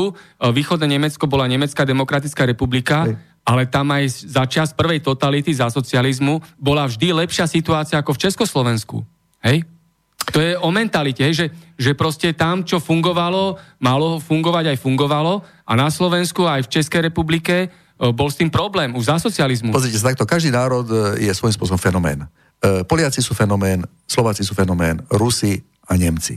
Ehm, ehm, tým, že, keď, tým, že som žil v Nemecku, tak môžem povedať, že Nemci... V západnom Nemecku západnom, západnom Nemecku je to veľmi pracovitý národ. Od, to je principiálne. Oni, oni, to je jedno, či budú mať Stalina, či budú mať Pinocheta. Honekera. Honekera. To je úplne jedno. Oni prídu ráno na 8 do roboty, robia si presne svoju robotu a tak ďalej a tak ďalej. Takže oni nie sú závislí na politických, politických dianiach. Máme telefón? Zdravím vás štúdiu. Áno, pozdravujeme. Zdravím vás, počúvam. Nové zámky, dobre počujem? Presne tak, Martinko, nové zámky. Počúvam tých tvojich diskutujúcich, však stále sa točíme okolo toho istého. Ja som tam aj ja bol naposledy, ale keď chceme z tejto, z tejto situácie nejakým spôsobom, jak sa volá, vybrgnúť, stále hovorí, že v prvom rade sú tu kontroly. Kontrola, kontrola musí byť, kontrola nesmie byť závislá na žiadnych stranických tričkách, kontrola musí byť nezávislá, kontrola musí byť tvrdá. Zakedy nebude kontrola tvrdá, zatedy sa nikde nepohneme. To viete, to je, to, to je alfa, omega všetkého vred na slovenskej spoločnosti sú právnici. Právnici, i, nikto ich nekontroluje. Právnici si môžu vypisovať rôzne doklady, rôzne uznesenia, rôzne, hoci len čo. Právnik vám môže e, prideli majetok, ktorý vám nechodí. Právnik vám môže chytiť obradovať majetok. Právnik vám môže zobrať, máte malú firmu, zoberá vám firmu. Môže ju prideliť ďalšiemu a kvôli tomu, že ho nikto nekontroluje. Ty si takto prišiel o dom a pozemok. No vidíte. No, lebo si bol toto... tu v štúdiu o tom rozprávať o pozemkovej a bytovej mafii. No, ale toto sa nejedná len o bytovú mafiu, to sa jedná celospoločenský problém. To je nenormálny celospoločenský problém. Ja som bol pred týždňom ombudsmanky, aj s oným, so Žilín, s Ivanom Čavajdom, týmto pozdravujem. A doteraz napríklad som nevedel, tak keď som sa nedozvedel v televízii, že existuje také volačo disciplinárne konanie, že, že ombudsmanka môže dať disciplinárne konanie voči sudcovi, ktorý vám vyniesie rozsudok proti vám. Rozumiete? Vy máte pravdu, je, je, alebo je skorumpovaný. Môžeme to nazvať, akými slovami nechceme. No, a ja som sa to dozvedel len cez televízne. Rozumiete ma, v televízii, keď navrhoval Gál, na Jankovskú, že môže proti nej dať disciplinárne konanie a to isté môže spraviť aj ombudsmanka. Ale tak vám poviem, vy, jak jednoduchí ľudia, čo tam sedíte, neviem, či sú tam aj právnici, lebo není, lebo som to len teraz začal pozerať, vy to právo nepoznáte. My keď sme sedeli teraz u ombudsmanky pred týždňom, vy si myslíte, že nám oni tam povedali, že ombudsman má toto, toto, toto a môže podať aj disciplinárne konanie napríklad voči môjmu sudcovi, ktorý mi dal advokáta po vynesení rozsudku. To ani blázni, blázinci nedokážu. Nebudem už toho rozprávať. E, to chcem povedať, že vy, keď idete na úrady, vy sa musíte doslova do písme naučiť tú prácu tej úradničky, vy sa musíte naučiť prácu toho právnika, vy sa musíte naučiť prácu pomaličky, idete zubárovi, jak vám má zuby vrtať a tak ďalej, jak vám má opravať, alebo hoci len čo, alebo idete z auto do od oddelenia, vám auto opravia. A to je o tom, že E, táto práca jednotlivých ľudí nie je ničím kontrolovaná. Jednoducho nemáte sa za kým, na nikoho, e, za kým obrátiť, kvôli tomu, že nemá na sebu nadriadenú osobu, ktorá by za ňo zodpovedala. A zasa vrátim tej ombudsmanke, ani teraz nám nepovedala, museli sme si doslova s kliešťami ťahať, e, keď sa siaha zlaty, že vy máte možnosť podať na sudcu, napríklad, jak som ja teraz dával, disciplinárne konanie, že mi pridelil advokáta po vynesení rozsudku. Takto sa zhodneme a na tom, že... Vy, o... Vy ma neinformujete? Rozumiete? No nebude informovať, lebo ombudsmanka je dosadená s korumpovanými politikmi. Ona nie je vôbec verejná ochrankyňa práv. Ona nebude nič robiť, čo ohrozuje tento režim. To nie si prvý ani posledný, ktorí, ktorí sú takto sklamaní z ombudsmanky. Takže... Ja som aj na, ja som, ja som jej aj tam dal, že nech aj teraz som napísal napríklad, lebo je to aj na YouTube, na občianskej televízii, nech sa ľudia prihlásia, ktorým, vo, ktorým táto ombudsmanka nejakým spôsobom ani nedopomohla, ktorý e, presadila to ich právo, ktoré im chodí. Ale ona robí len politické kauzy. Iba tam ona zasiahne, keď dostane príkaz politických centrál ale takto bežní ľudia, keď tam prídu, tak na tých sa ona vykašle. No, to je no, všeobecne známy ja fakt. Ja, no, ale ja som to vytrhol len akože z celkového, že tu len sa jedna, to som len, momentálne ja som u budsmanky, tak to je také čerstvé, ale toto sa týka všetkých oblastí Slovenska, kde pracujú štátni úradníci. A ešte sa vrátite o ombudsmanke. Viete, koľko ľudí tam robí? Voláte ich za kandrača boli štyria. Teraz ich je tam, viete koľko? Ja som len oči otváral. 35 právnikov. A aké majú výsledky? Ktorí, no však tomu sa chcem obrátiť, ktorí berú veľké platy, 35 ľudí, čo nich nevy, neprodukuje ani polnotom špiny a idete s problémami a doslova a do písmena sa na vás vykašľú. A toto je nekontrolovateľné. V prvom rade musí nastať kontrola a taký mechanizmus, ktorý bude, keď ten kontrolor povie, že si ma odrbal, budeš platiť pokutu, alebo budeš platiť škodu, aby to aj platilo. Ja sa ťa spýtam, komu to vyhovuje, že ombudsmanka si neplní svoje pracovné povinnosti? tak komu to vyhovuje. Ja momentálne ani nemôžem povedať, komu to vyhovuje, ale stanovené sú tak veci, že ona, e, či to vyhovuje, alebo nevyhovuje, nikomu sa nezodpovedá. Komu sa zodpovedá? No.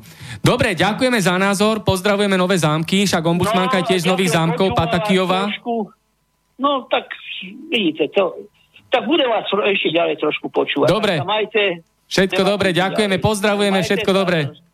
Majte sa. Tak počuli sme názor poslucháča. E, k tomu niečo ja len, Peťo? Ja len krátkosti. E, samozrejme sa jedná o právne vedomie e, tohto národa. To, e, tu právne vedomie je veľmi nízke. Tu jednoducho občan nevie, aké má práva a nepozná ani, ani, ani základné veci. Nepozná ani ústavu, nepozná nič. To znamená, že on je bezradný. A samozrejme to samozrejme niekomu vyhovuje tieto, ten, tento stav. Ja nehovorím, že ideálny, ale, ale vôbec nie ideálny. Ale zase máme, zoberme si Spojené štáty, kde ten právny e, systém je, je, na vyššej úrovni a tam je aj policajný teror. Pozor. Tam, e, e, e, som v Spojených štátoch, ale môžem len povedať to, čo mi povedali moji známi, ktorí sa vrátili. Tam, keď stretnete hociako cudzie človeka, tak sa vás usmieva, e, pýtate sa ho na niečo, všetko je fajn, všetko je e, úplne happy a všetko, usmieva a jednoducho on sa snaží v dobrej optimistickej nálade vás držať, pretože tak sa bojí, že príde k nejakému e, slovnému úrazu, alebo že toho druhého bude žalovať za niečo, čiže oni sa tak strašne boja e, takého, takého rýchlo odsúdenia, pretože tam e, je zákon, že do troch minút príde policia, vás zobere a potom je rýchlo sudca a okamžite proste máte, máte, máte, máte žalobu za čokoľvek. Hej? Či je to, e, e, či je to e, obťažovanie, poviete nejakej slečne, že má peknú postavu a okamžite vás žaluje a, a hneď, hneď idete. To znamená, že tam je to práve medomie veľmi vysoko vy, vy, vyšperkované, ale až tak nechutne. Hej? No, Slovenská republika nie je právny štát, ale no. právnický štát, tak, lebo tak, ako tak. povedal telefonujúci z Nových zámkov, že tu svojvoľne tá právnická mafia o všetkom rozhoduje, proste si urobiť kedykoľvek, čokoľvek chce. A došla otázka od posluchačky Zuzany, ktorá píše, alebo taký komentár skôr, prosím vás, a na čo majú ľudia mozog? To akože všetko zožerem, čo je v reklame? Len idiot si požičiava peniaze na dovolenky e, a podobné nezmysly, rôzne výhody. Ľudia nevedia napočítať do dvoch? S pozdravom Zuzana. Čo k tomu? Ja chcem Na ešte... táto uh, mediálna manipulácia, reklama? Ja, ja chcem len ešte povedať jednu, jednu tých právnych vecách, to dokončiť, že keď si zoberete, tak každú chvíľečku aj tie právnici majú vlastne vôbec čo robiť, lebo tých zákonov už je toľko navymýšľaných, že tak, ako keby ten zákon, poviem príklad, platil v tej Amerike, že platí 10 rokov a nemení sa každého pôl roka, tak sa v tých právnych systémoch niekto vyzná, lenže problém je v tom, že keď eh, tie právne úkony sú tak nadstavené, že sú nastavené na dve stránky a než prečítate tú poslednú, tak tú prvú ste zabudli. Hej. Takže to je taký celý systém v, tém, e, v tej Amerike je to trošku zjednodušené, kdežto u nás je to tak, a proto je ten paragraf tak zatočený. A k tomuto chcem akorát i tej holke pripomenúť jednu jedinú vec, že áno, má pravdu, pretože sme takí ľudé, my nevieme, kedy máme dosť.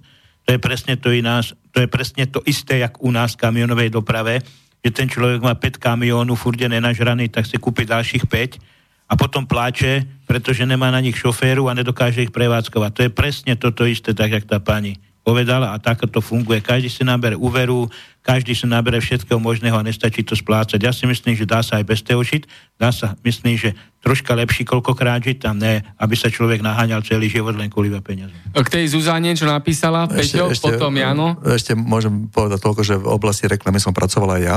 Ano? Keď bola to nadnárodná spoločnosť, som tam bol na marketingu a tie mechanizmy sú úplne jasné. Oblbnúť človeka do maximálnej miery E, e, fakticky šíriť nepravdu. A to je určitý druh manipulácie s, s ľuďmi a samozrejme, že ten výsledok v určitom zmysle je efektívny, pretože oni vedia, že investícia do reklamy a do manipulácie sa im vyplatí. Presne to majú vyrátané. Potom ona prestane účinkovať, jak, jak, jak inekcia, ktorú dostanete, potom treba dať ďalšiu. Ano, takže oni vlastne, samozrejme reklama má aj s, popri tých, po, nazme to pozitívnom e, efekte, obrovský negatívny efekt, je, to znamená, že ona produkuje obrovské množstvo odpadu a e, viac menej tá tlačovina, na ktorou ide a tie, a tie nosiče e, sú, sú, sú veľmi škodlivé pre, pre, či je to vizuálny smog napríklad. My riešime ako na komunálnej sfére e, obrovský problém vizuálneho smogu by ste neverili, že my, e, ob, mesta a obce na Slovensku, jak sú zaťažené billboardami a rôznymi e, plagátmi a rôznymi výzvami. To znamená, že to je cirkus Humber, to je nič. Takže toto je tiež jeden fenomén. Ďakujem.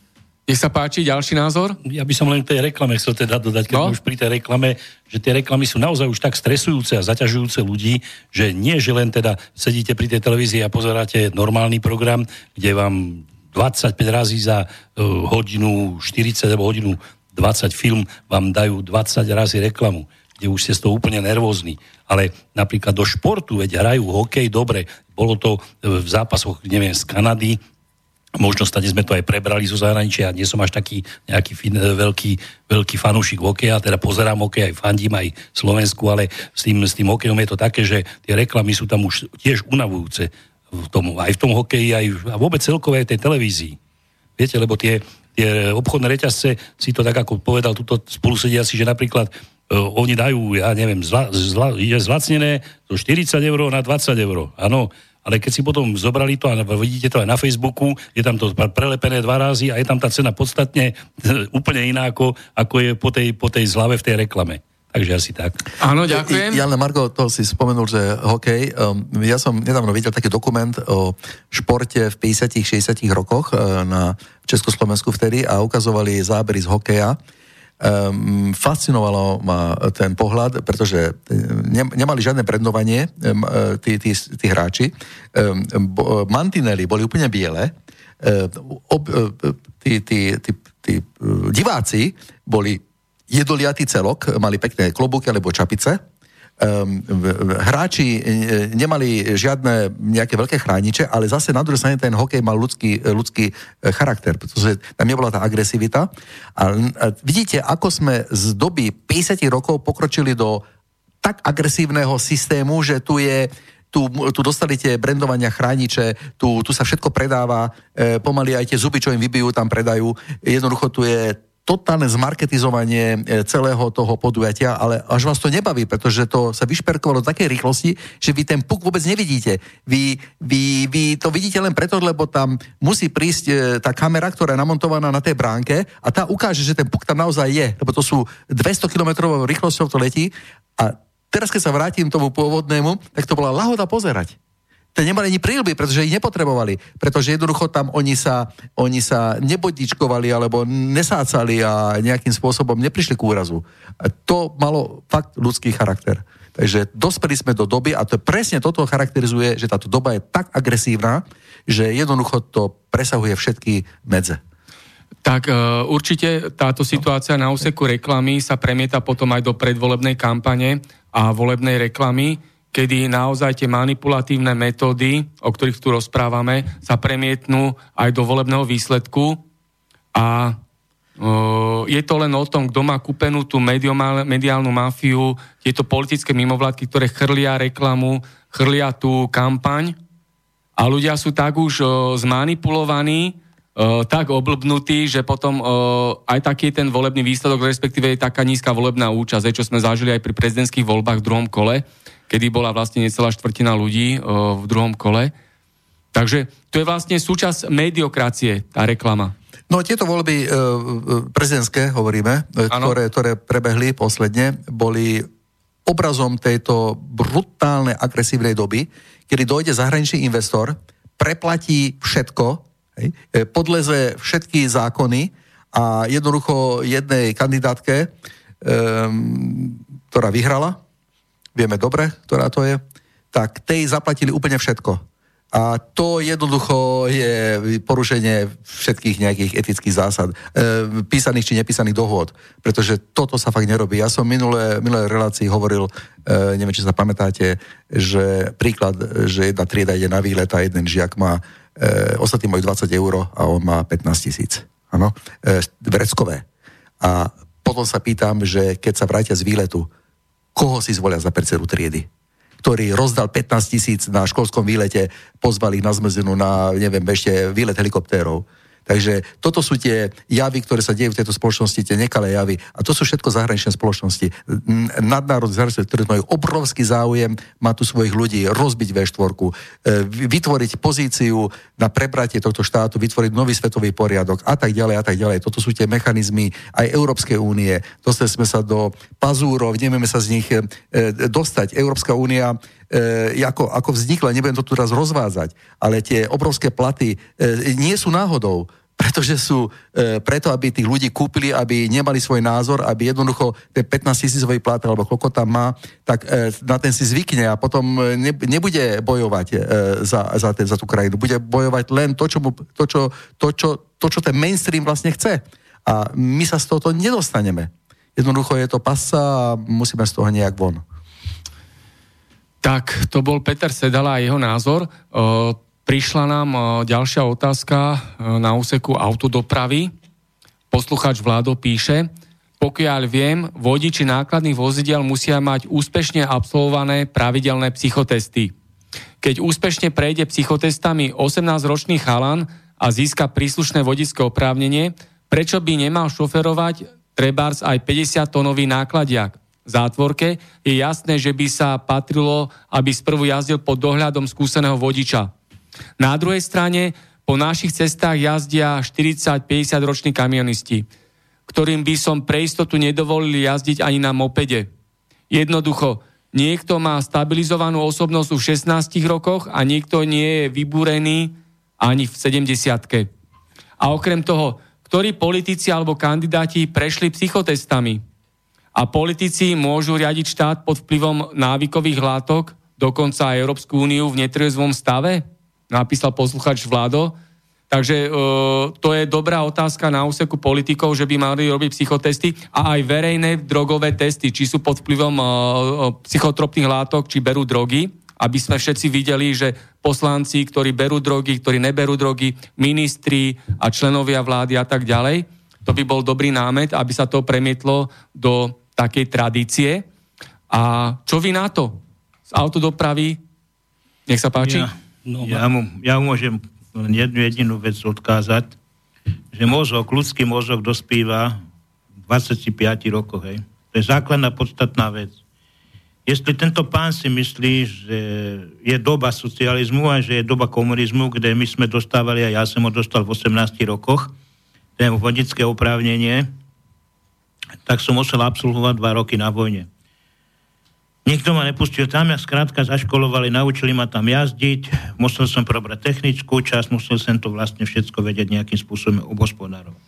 Ja sa opýtam jednu jedinú vec. Či on by byl ochotný, ochotný si sednúť s 21-ročným vodičom autobusu, ktorý veze 45 ľudí a dojde zima a nech ho preveze po cestách druhej triedy kolem Banskej Bystrice.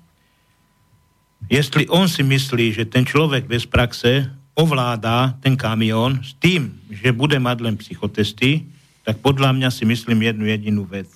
Že je to chore. 50-ročný chlap, ktorý kajroval kamión 30 rokov, tak má daleko, daleko väčšiu prax, tak jak mladý chlapčisko, ktorý spraví tie psychotesty v dneskajšej dobe, pretože dneska sa celý deň hraje s telefónom a dneska sa hraje celý deň s počítačom. Takže vieme, o čom sú psychotesty, lebo tie psychotesty som robil.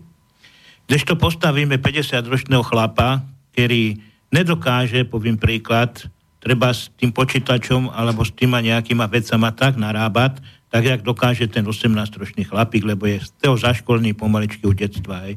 Už keď má 5 rokov, tak vidíte, že tí ľudia chodia na počítač a majú telefóny. Ale prax a psychotesty ešte garantujem jednu jedinú veľký rozdiel. Hej. Ja bych toho chlapíka chcel vidieť cez zimu, dať mu 40-tonový kamión a dostať sa do šmiku. Či ten chlapík dokáže zvládnuť ten kamión. Ja bych ho chcel vidieť. Ja mám prax.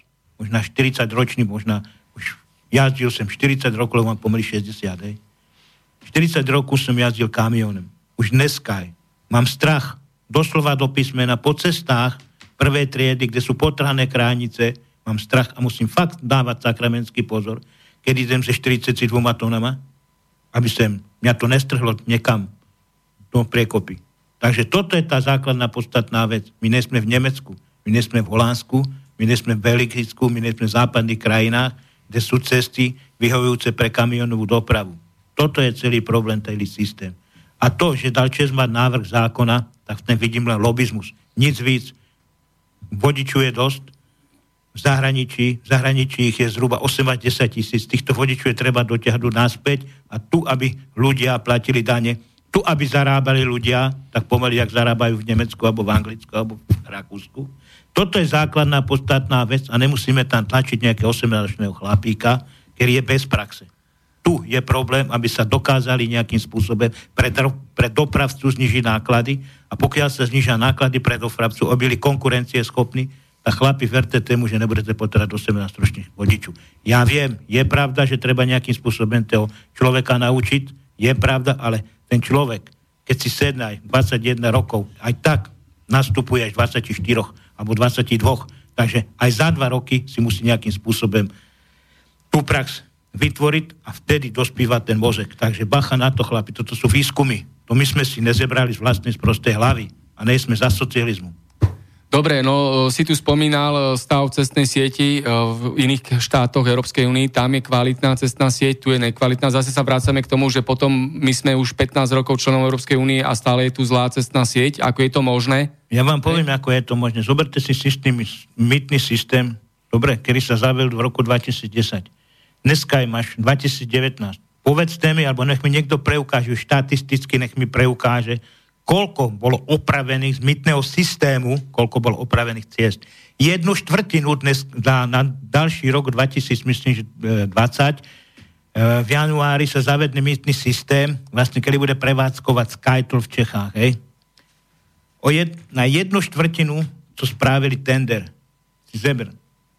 Jednu štvrtinu. Dobre, áno, ale stále padáme na to, že prečo európske štruktúry tu nerobia kontrolnú činnosť, keď tu miznú peniaze ja vám poviem jednu jedinú vec ja keď budem v európskej štruktúry, ja mám na teba, ja mám na teba shit bitch.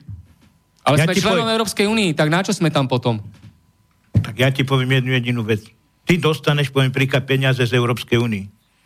A my máme nejaké kontrolné súčasné orgány, kde by sme my mali skontrolovať tých ľudí, my ich nedokážeme skontrolovať, pretože sú skorumpovaní. My tu potrebujeme ešte Európsku úniu, keď my si sami nedokážeme vlastnom, v vlastnom hniezde, hniezde spraviť poriadok. No že to vieme, že to sa Slovensko samé nevyhrá bez toho. To znamená, no, že tu musí zasiahnuť tretia pol, strana. Teraz si zeber, polnohospodári. Víš, prečo títo polnohospodári dopadli tak, jak dopadli? Pretože požiadali Európsku komisiu, aby tam spravila s nima poriadek. A tá Európska komisia došla a začala s nima robiť poriadky. Hej? A teraz zistili vlastne, aké sú tam prechmaty, že? S tými uh, pozemkama. Hej? Ty si mal pozemek, ty vieš, že tu máš nejaké 20 hektárov pozemek a zrazu ty máš pozemku. Tak jak je to možné? Čo sa to stalo na tej geodézii? Jak to funguje? A to no, tomu sa. Není to hamba? Ja sa ťa pýtam, není to hamba? aby Európska komisia chodila nám robiť poriadky. Není to hamba s týmto Ale však sme členom Európskej únii, takže to není hamba. Keď sme Ale je to hamba, pretože my Ale máme Figel svoje nejaké Figel bol, Figel bol zodpovedný za polnohospodárstvo a dokafral celú štátnu dotáciu v polnohospodárstve. Hej, on pochoval polnohospodárstvo. Fidel, ne, strojný Fidel inžinier, e, robil polnohospodárstvo a riešil polnohospodárstvo pre minister problematiku. Dopravy, minister dopravy, ne polnohospodárstva. Figel, Figel bol eurokomisár pre polnohospodárstvo. Ale vieš čo, ja ti poviem jednu jedinú vec.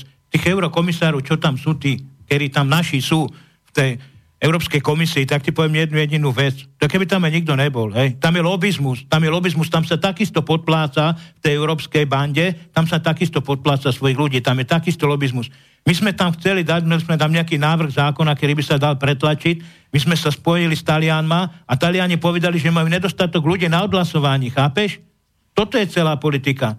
To máš presne to isté v tom parlamente. Ty si myslíš, že v tom parlamente, jak to funguje, tí zákony? Oni sa vydírajú jeden druhý, majú nejaké koaličné zmluvy podpísané. Oni tie koaličné zmluvy musia dodržávať. Pokiaľ tie koaličné zmluvy nebudú dodržávať, tak si nepodpára jeden druhému zákon. Ale pritom všetci tvrdia jednu jedinú vec, že ty tam ideš za poslanca, len kvôli tomu rozhodovať podľa svojho vedomia a svedomia ale ty to svoje vedomie, svedomie to tam nejakým pádem nemôžeš uplatniť, hej? pretože keď si podpísaný v koaličnej zmluve, tak musíš hlasovať za nich. A koľkokrát sa v tom parlamente hlasujú len kvôli tému, že sa tam zdvihne ruka a po, pri tém poviem ti príklad, že ani nevie, o čom hlasuje. A sú tam právnici, doslova do písmena, ktorí nevedia pomaly dneska je, o čom hlasujú. A to je fakt skutečná pravda, pretože sme to zažili.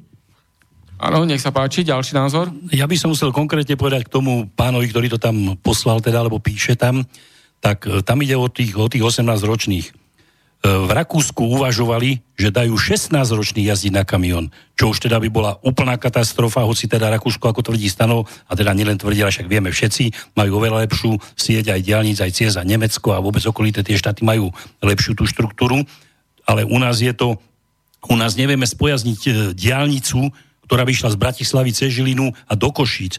Máme dva tunele a tie máme stále zavreté Stále sú zavreté, však furt je čo v tých tuneloch sa robí. A tak ako Stano hovorí ešte aj jednu vec, to znovu s tým súhlasím, sedeli sme na poslednej tlačovke s jednou pani psychologičkou, ktorá je naozaj, dá sa povedať, uznávaná, je riadne s titulom ženská, ktorá povedala, e, ľudský mozog není ešte dostatočne pripravený v tých rokoch na tú prácu, ktorá je tá práca. A tie reflexie, ako Stano hovorí, áno, však my sme začínali a mali sme nejakú prax, ja som tiež osobne jazdil na kamione, ku koncu som jazdil s autobusom. Ale poviem vám tak teda, že nemôžu si dovoliť takíto ľudia sadnúť za kamión, lebo naozaj je to zabijak, jak sme hovorili, je to zabijak. Čiže už by mohli dať pištol aj 16-ročnému. Do... No, o, toto je ako moment, chore, ešte... to, to, toto je chore, že sa tu riešia stále dôsledky, hej, toto, že chcú 16 ročne alebo 18 ročne, neviem čo, to, to je chore, lebo to ja... sú dôsledky. Tu treba riešiť príčiny. Prečo ja... vzniká toto, že deficit autovodičov kamionovej doprave a ja, tak ďalej. Ja ti, ja to ti, treba riešiť. Ja ti poviem jednu jedinú vec. Keď už tento kolega tvrdil, že o 16, o teda 18 ročných vodičov pustíme za kamión, je zákon, ktorý je v Anglicku, je zákon, ktorý je v Nemecku. Dobre? je to pravda, má v jednej stránke pravdu, len v druhej stránke má pravdu, že tí 18-roční vodiči môžu ísť kerovať až v 21. Hej. Takže ja keď budem mne firmu a ty budeš si spraviť vodičak v 18 rokoch, tak ja toho človeka nemôžem dať za kamión. Ja ho môžem dať za kamión už 21. Takže na čo si bude robiť v 18, len kvôli tomu, že vlastne bude sa učiť jazdiť, ale kde sa bude učiť jazdiť? To stále rozprávame o dôsledkoch. Treba pomenovať príčiny a riešite príčiny. Peťo? E, takto, e, tiež trošku sa pokúsim niesť trošku pokoja do toho. Ono, e, pra, presne tak tá príčina je dôležitá. E, dajme si otázku. E,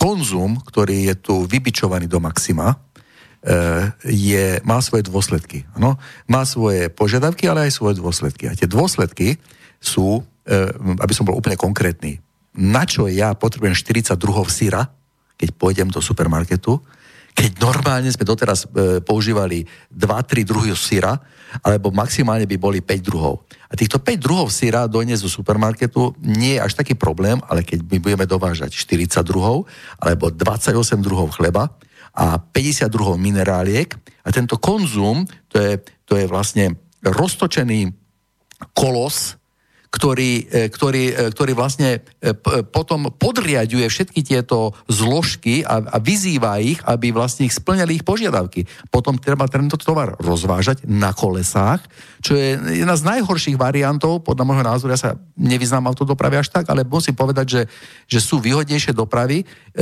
a tá, a tá autodoprava v všeobecnom slova zmysle je tak, tak preexponovaná, že tieto cesty ani, čo sme zdedili, zaprave, ako, samozrejme, že ich málo, to je jak, jak cievný systém človeka, ktorý, e, ktorý žil normálne a zrazu e, chodí do fitnessa a trénuje 24 hodín denne a bere ešte anabolika. A to znamená, že jeho cievný systém to nevie vydržať. Darmo by chcel. To znamená, že tento dôsledok je tento konzum, a tento konzum je nie náhodou, to, to sú, to sú to, to, to je programovo robený systém, aby občanov e, hnali do otroctva, e, otroctva konzumu a boli manipulovateľní. A toto je vlastne tá, taká tá, e, to je vlastne taká tá skrytá ideológia, ktorá sa tu šíri a samozrejme potom autodoprava ako taká e, e, je, trpí, lebo, lebo sú, je tu požiadavka na rozvoz toho tovaru, však čo iné rozvážajú, keď nie tovar, vzduch nerozvážajú.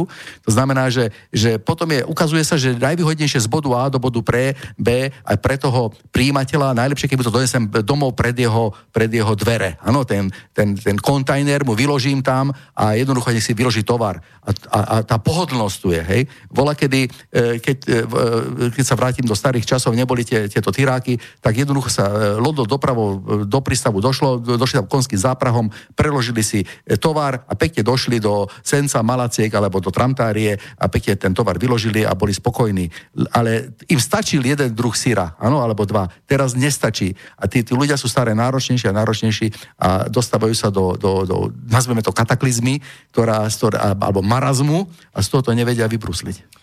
No, ja ešte na to nadviažem. Teda, ak by sa presadilo to, že 18-roční by šoferovali kamiony hej, na Slovensku, kde je garancia, že tí 18-roční by potom o, tu zostali, ale radšej by išli do zahraničia, hej? Kde by mohli zarobiť keď... väčšie peniaze ako tu na Slovensku, už... lebo stále sa vraciame k tým platovým podmienkam, ktoré sú úbohé na Slovensku. Ale už, dobre, ale a, ďalšia vec, a ďalšia vec, uh, keď to sa týka aj lekárov napríklad, hej. Lekári, e, študenti tu vyštudujú medicínu za štátne peniaze, lebo sú to verejné, štátne, vysoké školy, ale odchádzajú do zahraničia. Potom tu chýbajú ale lekári to... a zase tu berú z Ukrajiny lekárov, z Bulharska, sa... zo Srbska, z ale... arabských štátov. Ale hej, to, to je tá ale, anomália. Ale to sa týka všetkých, to nie je len dopravcu, to sa týka všetkých. A ako by ste to ochránili potom, keby aj tí 18-roční, e, keby dostali oprávnenie šoferovať kamión, tak by radšej odišli do zahraničia, ako ostali na ja Slovensku poviem jednu jedinú vec.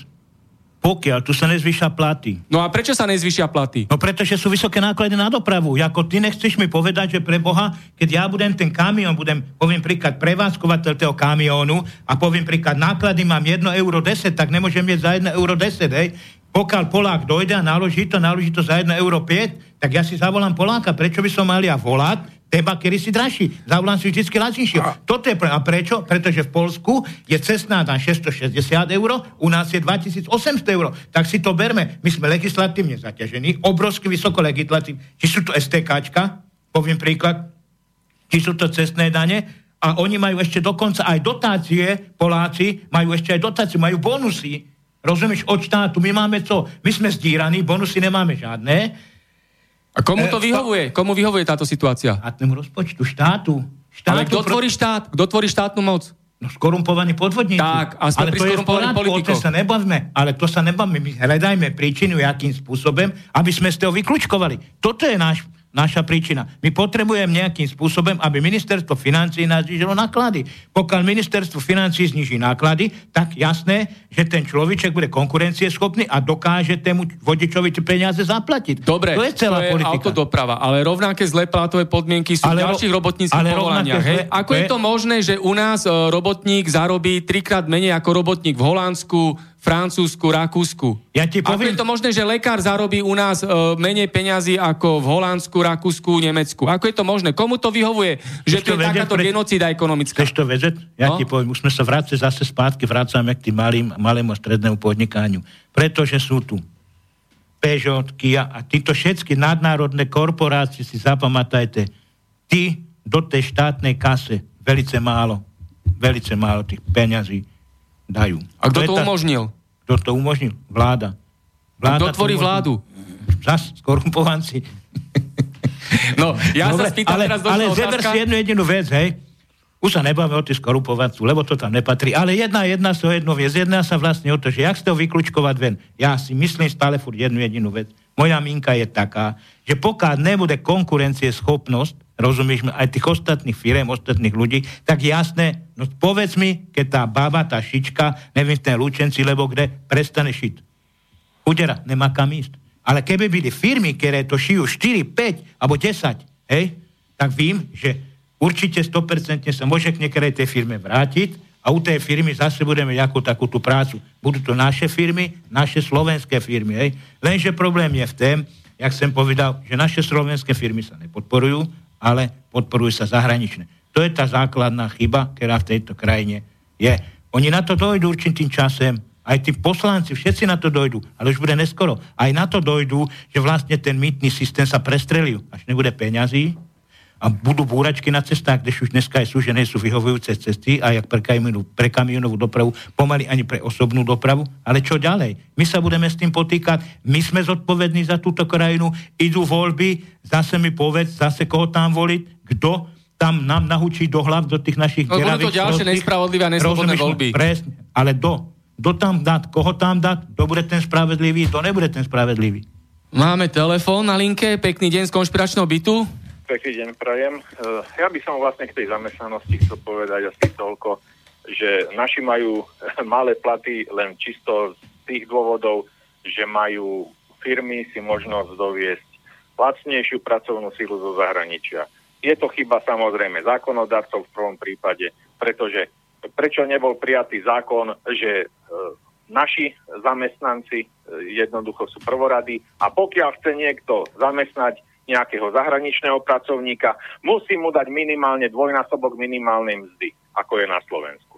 Potom by to bolo samozrejme pre v mnohých oblastiach jednoducho nie, neatraktívne e, naberať ľudí zo zahraničia a mohli by sa vrátiť naši, naši ľudia domov zo zahraničia, ktorí pracujú vo všelijakých takých miestach nekvalifikovaných umývači riadov, zametači, taxikári a, a podobne, čo by vlastne mohli robiť na Slovensku. Len samozrejme, aby e, bolo upravené ekonomické zaťaženie, čo sa týka e, daní, odvodov a tak ďalej, e, poplatkov, ktoré sú na Slovensku často, ako ste hovorili, o mnohokrát vyš, vyššie ako v okolitých krajinách, čo vlastne znižuje konkurenčnú schopnosť našich firiem a našich podnikateľov. Tiež e, by bolo treba upraviť zákony, ktoré e, jednoducho e, bránia, bránia slobodnému podnikaniu v tých, v tých oblastiach, kde, kde sú v zahraničí na tom oveľa viac vpredu a u nás to máme ne, až dokonca sprosto regulované. No ale tak bohužiaľ občania si môžu sami, pretože čo si zvolili, to majú. Na druhej strane im to netreba zazlievať, lebo predstavte si takú situáciu, že dajme tomu, máte nejaký automobil, ktorý namiesto skiel má LCD displeje, no a jednoducho má po, po, po, vpredu a po stranách kamery a všetko sa to premieta na, e, na tieto na LCD displeje, ktoré sú na miesto okien, ktoré sú teraz na autách.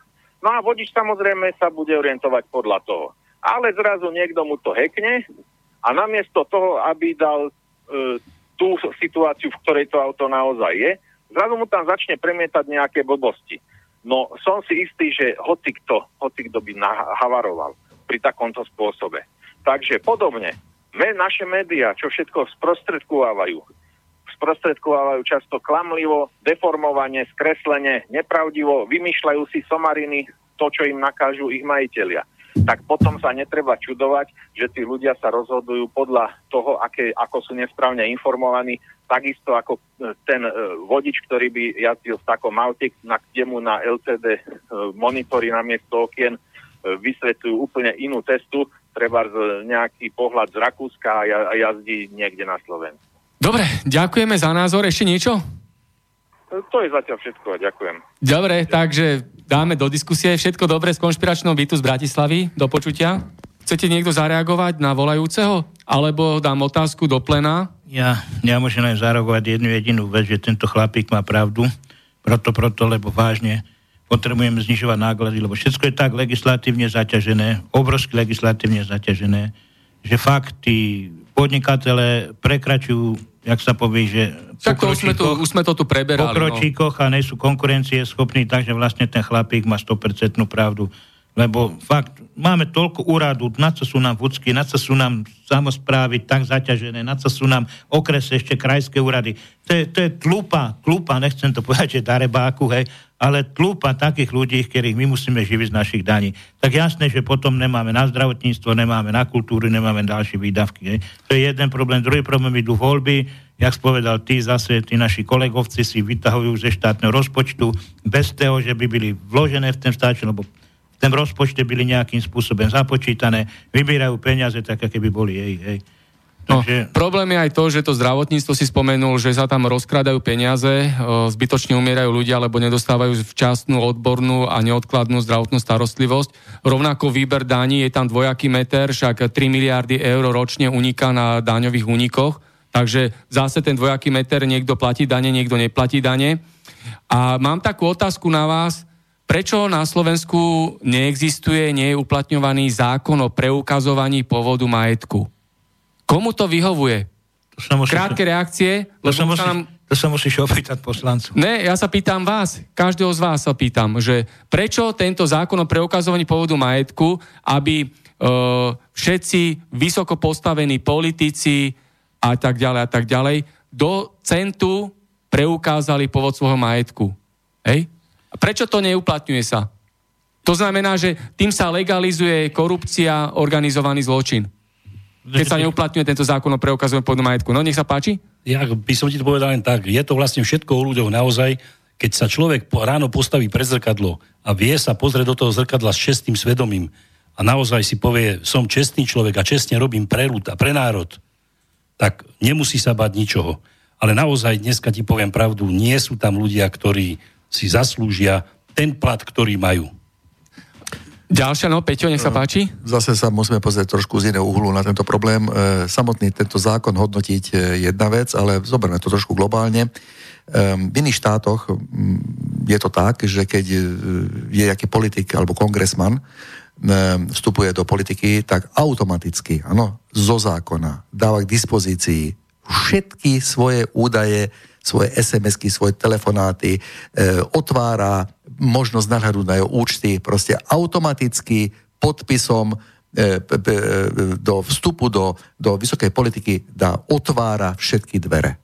A tým pádom vlastne neexistuje iný zákon, len ten, že všetci môžu do toho nahliadnúť. A prečo to nie na Slovensku? No veď toto chcem povedať, že keď hodnotí samotný zákon o, o, o, o, o preukazovaní pôvodu majetku a majetku, to je len jedna časť. Tu fakticky potom teraz vzniká aj tento problém, ktorý tu bol e, s týmito SMS-kami, tréma a tak ďalej a tak ďalej. E, ke, keby, keby to bolo otvorené, áno, lebo totiž tá, ten získanie týchto, týchto SMS-ek a týchto údajov e, neviem do akej miery bolo legálne. Hej? Zase musíme si povedať, lebo to je zase na jednej strane proste zásah do jeho súkromia. Čiže viac menej teraz sa vyťahujú ich súkromné SMS-ky, akože dobre, však sa odhaluje určitá zločinnosť, to je v poriadku, ale potom sa musí, potom si musíme pýtať, že, že prečo nie je automaticky, keď je E, parlamentný poslanec, tak by mal automaticky svoje SMS-ky dávať dispozícii, áno? A mal by byť si aj vedomý toho, že keď SMS-kuje alebo telefonuje, všetko je nahrávané. Ja na Margo toho poviem, že napríklad no. v samozprávnych voľbách e, sú prípady, kedy starosta mestskej časti alebo mesta alebo primátor dá do volebnej kampani viac peňazí, ako vôbec e, za to volebné obdobie dostane plat. Ja, ako, to, ako to je, to, to, to, ako to môžeme ľudsky vysvetliť, to, to, to, že človek, človek, ktorý kandiduje, dá do volieb uh, a na to, aby bol zvolený viac peniazy, ako potom vlastne zarobí. No to je úplne jednoduché. Ja môžem hovoriť o jednom meste e, na Slovensku, nebudem ho menovať, aby náhodou nevznikli nejaké uh, nepríjemné uh, proste veci, tak uh, potrebovali mať, už lobistická skupina potrebovala mať svojho primátora, ktorý by presadil ich záujmy, boli to samozrejme podnikatelia, takého vyššieho rangu a oni sa spolčili a v jednej miestnosti proste ukuli taký plán, že e, budeme, e, dáme kandidáta Janka Hrašku a tento Janko Hraška bude náš kandidáta, bude, bude vlastne e, zodpovedať našim e, požiadavkám a tak ďalej. Tak sa zložili e, sa na kampaň, zložili sa na kampaň a tým pádom vlastne e, vyhral, lebo mal veľmi, veľmi veľa e, e, podpory. A to je e, teraz samozrejme otázne, že že, no to potvrdzuje že, to, že, že voľby áno, nie sú spravodlivé no jasné, a no, slobodné. No, tak samozrejme, on za tie 4 roky volebného obdobia má plat, dá sa vyrátať a násobne vyššie stala celá kampaň. Lenže on týmto podnikateľským subjektom poskytne. poskytol protislužby, ktoré boli samozrejme vyššie ceny. E, vyššie ceny hej, a mali, mali vyššiu To je ďalší, ďalší moment, ktorý sporu vytvára, že Slovensko je mafiánsky, skorumpovaný totalitný štát. Ja sa spýtam, e, Jan, Jano, niečo k tomu? Ja by som chcel povedať e, niečo na tému, na tému zdravotníctva. Áno, nech sa páči. Mám kolegu vodiča, ktorý jazdí tiež 40 rokov, dajme tomu, a teraz bude potrebovať operáciu chrbtice. Hej. Povedali mu, že si musí doplatiť 2700 eur. Ja neviem, ako je to možné, že je tak nadcenený zákrok. Ja už fakt túto dobu nepochopím, lebo naozaj všetko je drahé, neumerné, neumerné zárobkom a tento človek, ktorý robil pre túto spoločnosť, túto, ktorá existuje, ale robil aj pre predchádzajúcu spoločnosť, toľké roky niečo odviedol, tak by si asi zaslúžil, že aby aspoň e, mal istotu, že bude ošetrený nie že zadarmo, ale aby bol ošetrený 100% a nemusel od kamarádov prosiť, prispejte mi na operáciu. No však odvádzal celý čas, celý život odvody zdravotné, je tak? Áno. No a v ústave je napísané, že každý občan má právo na bezplatnú zdravotnú starostlivosť. Áno, to, je to znamená, že No, to znamená, že keď neplatí ústava, tak potom neplatí nič, lebo ústave sú podriadené všetky ostatné zákony. Zákon o policajnom zbore, občianský zákonník a tak ďalej a tak ďalej. A ja sa vás pýtam, e, takúto otázku dám do diskusie. E, štátnu moc tvorí parlament, vláda a súdnictvo. Prečo sa e, členovia vlády, členovia parlamentu a sudcovia a súdkyne boja verejne vykonať drogový test. Prečo sa boja? No? Keď dajú vodičom fúkať, alebo sú, dajú nejakú skúšku na drogy, hej, tak ja si myslím, že každý človek, ktorý je teda na takejto funkcii, by sa nemal bať podrobiť sa takémuto testu. Áno, čiže nehovorím, že každý deň musia fúkať doslovne pred tým parlamentom, keď pôjdu dnu, ale niekedy začas by im bolo dobre takéto skúšky spraviť. Áno, aby sme vedeli, čo za ľudí tam je a akí sú, lebo o tých dragách sa už vypráva normálne ako rozprávka o červenej čiapočke. E, samozrejme sú aj iné e, perverzity, ktoré sa dejú v tejto sfére. Napríklad, že poslanci sami si e, určujú a schvalujú plat. No to je akože neskutočné. Predstavte si, že by, že by um, v nejakej firme sa zišli, uh, zišlo 20 vodičov, uh, sadli za stôl a povedali by si, chceme 8 tisícové platy. A teraz, kto je za? Všetci by zvýhli a mali by 8 tisícové platy. Takže v podstate to je perverzita. Na to by mala byť iná organizácia, ktorá hodnotí ich prácu, e, mala by byť úplne nezávislá a mala by im určovať platy a oni sami si jednoducho zvýšia plat. No to je proste neskutočné niečo. aj ceny vodických preukazov, ceny psychotechnických skúšok, doklady, ktoré treba ku ku prevádzke vozidla, áno, sú tam tie karty, tachografové karty. E, tí, títo vodiči teraz na, nám na, posielajú také správy, až proste nie sú spokojní s tým, prečo sú organizácie na Slovensku, ktoré tieto karty e, nadmerne, nadmerne naceňujú, nadceňujú, áno, nad, predražujú. Takže prečo... Pri, prichádza... Ale komu to vyhovuje, že je to predražené? Zase to nie je náhoda, že to je. No sú to niektoré firmy, ktoré si takto asi namastili. A prečo niektoré firmy a na koho sú napojené tieto firmy? tak myslím si, že to má určité prepojenie, je to tá chobotnica. Ja sa no, tá mafiánska chobotnica, no, ja o ktorej tu rozprávame. Jak je možné, že kontrolný úrad, poviem príklad, dajme tomu elektrárne, hej, majú svoju jednu pevnú cenu, plinárne majú jednu svoju cenu pevnú. Prečo nemajú dopravci jednu pevnú cenu? Vysvetlite mi to. No, ja jedna vec je... o tých vecách, hej. No, Prečo no. není konkurencia, poviem príklad, medzi elektrárňama? Je tak, taká konkurencia maximálne pár šestáku, hej, pár centu. Prečo není konkurencia medzi plinárňama? Hej, tak poviem príklad, treba zjane to monopolné postavenie sa môže rozdeliť na tri časti. Vodárne, poviem, zase nemáš konkurenciu. Jako to sú vlastne monopolné postavenie, ty, ktorý musíš platiť ze zákona. Hej. Ja sa ťa pýtam ešte jednu jedinú vec. My ako dopravci sme na ten dopadli teraz poisťovňu najhoršie, lebo nám to zvyhli o nejakých asi niekomu zvýhli o 100%, niekomu o 120%, hej. ale tých 8%, co oni tam navrli toho zákona vlastne, ide do štátnej kasy. A víš, pre koho to ide? Pre nich. To je kto? No pre koho? Pre nich. Ale to je kto? Pre ministerstvo vnútra.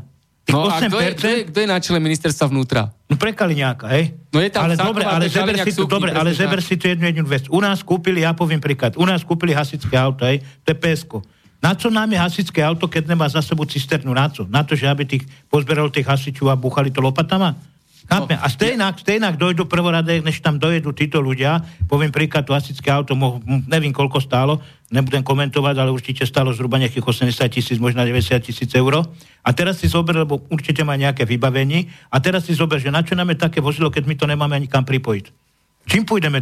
Čím to pôjdeme dusiť? A my ako Somári, tých 8% do toho štátneho rozpočtu, čo nás zvýšili, toho poistného zaplatíme, hej, tak jak je možné, že my robíme jak blbci, nám to zdvihnú a oni s tými peniazami nedokážu hospodáriť. Takto sa pýtajme, že prečo ten štát nedokáže hospodáriť. Poviem príklad, u nás bola revitalizácia. Ty to dobre víš, odkiaľ pochádzam, u nás bola revitalizácia. Ja som byl poslanec. Zautočil som ohľadne vlastne revitalizácie, pretože tá revitalizácia vyšla zhruba 620 tisíc eur. Tá revitalizácia sa dala bohate spraviť za 200 tisíc eur, Robovsko bylo predražená. Jak je možné, že VC VC my sme kúpili za 68 tisíc eur, ktorý ja dneska je na hovno, hej, tak ho predajú aspoň do nejakého kúpeľného mesta do Pišťa. Dneska je zatvorené, chodia tam kamere, behajú tam kolen dokola. Že ty víš, ja som to nechal potom zverejniť. Ale problém je, áno, ale problém je v tom, ale problém je v tom, rozumíš mi, že jak je možné, že ten kontrolný úrad, ktorý tam došiel, alebo teda že to povolili vlastne vôbec takéto divadlo urobiť. Rozumieš No to je to, o čom tu rozprávame, že tu nefungujú kontrolné orgány. Ako no. najvyšší kontrolný úrad, ani Národný bezpečnostný úrad, ktorý má dohľadať na dobre, to, aby ale, skorumpovaní no, ľudia neboli... V... Presne, čak to ti sa povedal. NKUčko bylo pochybení, dobre, víme všetko je pochybení, my sme povinni ze zákonu dávať trestné oznámenie, hej? Ale dobre, v poriadku. A keď dáte trestné oznámenie zákon, tak čo sa stane? Pretože ten paragraf je tak postavený, že ja ti strhnem 15% z platu, dám ti na 3 mesiace, to je, poviem príklad, neviem, tisíc eur a ty si mu ukradal za 500 eur. Teraz poviem za 5 tisíc, alebo ja neviem, za koľko, hej? No, to je ten problém. Táto situácia, ktorá podlieha pod rezort vnútra, autodoprava aj, e, nevznikla teraz niekedy, tam bol dlhé roky minister vnútra Kaliňák, ktorý teraz e, akože odišiel z politiky, hej, pritom zostal členom Smeru a ide obchodovať a vyrábať zbranie. Myslíte si, že je to náhoda? Človek ako Kaliňa, ktorý, ktorý uh, viedol rezort vnútra, ako viedol, uh, však uh, vieme, pod jeho vedením sa zmarilo vyšetrovanie kauzy Gorila. Hej. Gašpar, policajný funkcionár, nechal skartovať vyšetrovací spis. Hej, teraz Gašpara je nejaký aktivista, údajne sa to zverejňuje, že sa zrazu stal aktivista, zo skorumpovaného policajta sa stal aktivista. Ako je to možné, že vznikajú takéto situácie? Potom to padá aj na tú autodopravu a na iné oblasti. No, je to dosť jednoduché, pretože um, ono totiž určitý typ ľudí, ktorý má prax v určitom rezorte, e, napríklad v tomto silovom, tak e, tam sú obrovské známosti aj medzinárodného charakteru. A to je to isté, ak diplomat, ktorý má 20 rokov diplomácie za sebou, tak už má a vie, kde je sever. Ano, a vie, ako sa má obrátiť. A ten, nazvime to takto, že on využije svoje schopnosti, možnosti a známosti medzinárodného trhu s, povedzme, so zbraniami. A vie, že je dopyt, ja neviem, e, po pištoliach e, ráže 9, e, vieme, kde je výrobca, vieme ako a tak ďalej. Dá sa povedať, to. že je to medzinárodne organizovaný zločin? Dá sa povedať, ono to je svojím spôsobom využitie určitých e, daností. E, zoberme si aj napríklad e, šéf jednej mafiánskej skupiny na Slovensku vyštudoval diplomatickú školu v Moskve. Áno? E, výborná škola. Áno? Vynikajúca, len tie vedomosti treba použiť inde, ale ich použil na, e, na, na, na, na proste svoj organizovaný zločin. Lajčák. Napríklad. Kukan. Hej, no, e, a tak ďalej. A tak ďalej. študovali. A, a, a tak ďalej. Boli bohorovní komunisti áno, a teraz no, tak sú... sú aj iní, ale jednoducho proste Um, to Mikloš bol komunista to, to, to, už akože není To sú tie danosti, oni proste prišli k tomu jednoducho a potom zrazu je ten potenciál e, túto vec e, využiť ano, vo svoj prospech. Dá sa to pochopiť, e, ale samozrejme e, s rezervou. no nech sa páči, ďalší názor. Ja by som ešte troška odskočil od tú kolegu sediaceho, čo povedal teraz k tej téme, ale sa vyjadrím k tomu, čo si spomenul ty, Martinko, že si hovoril, že každému občanovi zaručuje ústava bezplatné zdravotníctvo, áno. E, ale každému občanovi zaručuje aj právo na štrajk. To vieme, áno. E, my sme včera boli napríklad v parlamente, kde sme len roztiahli, par, e, pred parlamentom sme roztiahli transparent, áno. Áno, a čo sa dialo? A prišli policajti na zavolanie niekoho asi z Nukaže a my sme museli ten transparent ako zložiť, stočiť po kontrolovaní občianstva. A z akého dôvodu? No tak, že sa nesmie až 50 metrov od parlamentu sa môže vyjadriť odpor, alebo teda neviem aká forma štrajku, že sa môže vyjadriť občan takouto formou, ale 50 metrov od parlamentu. Tak čo ste potom spravili? No, my sme sa potom dostali síce na balkón, ale bez toho parlamentu, hej, a boli sme na balkóne chvíľu a potom sme opustili parlament. Lebo ja by som sa chcel opýtať len, že ako je to možné teda, že si vydá parlament takýto zákon, interný zákon, ktorý je v rozpore s... A čo poslanci? Došiel niekto za vami? Došiel s vami my komunikovať sme, my sme alebo jednali, chrániť? My sme jednali s pánom poslancom jedným, nebudem o tom... Ale či niekto ku vám prišiel? No, za vami? Pri, no prišli tam... Vládny alebo nie, opozičný? Nie, alebo... nie, nie, nie. Nikto, my, sme nezáujem, my sme jednali s jedným pánom poslancom a teraz počkáme si na výsledok toho, čo sme rozhodili celú túto našu akciu tých 18 ročných a uvidíme, ako to bude. Dobre? Tak, ďakujem pekne. Ideme do finále, máme posledné 3 minúty uh, dnešnej 102. časti slobodného vysielania z konšpiračného bytu tu v Bratislave. A ja sa spýtam na záver, také záverečné posolstvo, odkaz, ktorý by ste nech- chceli nechať tu v známom konšpiračnom byte v Bratislave. Začnem tu z kraja odo mňa, inžinier architekt Peter Sedala.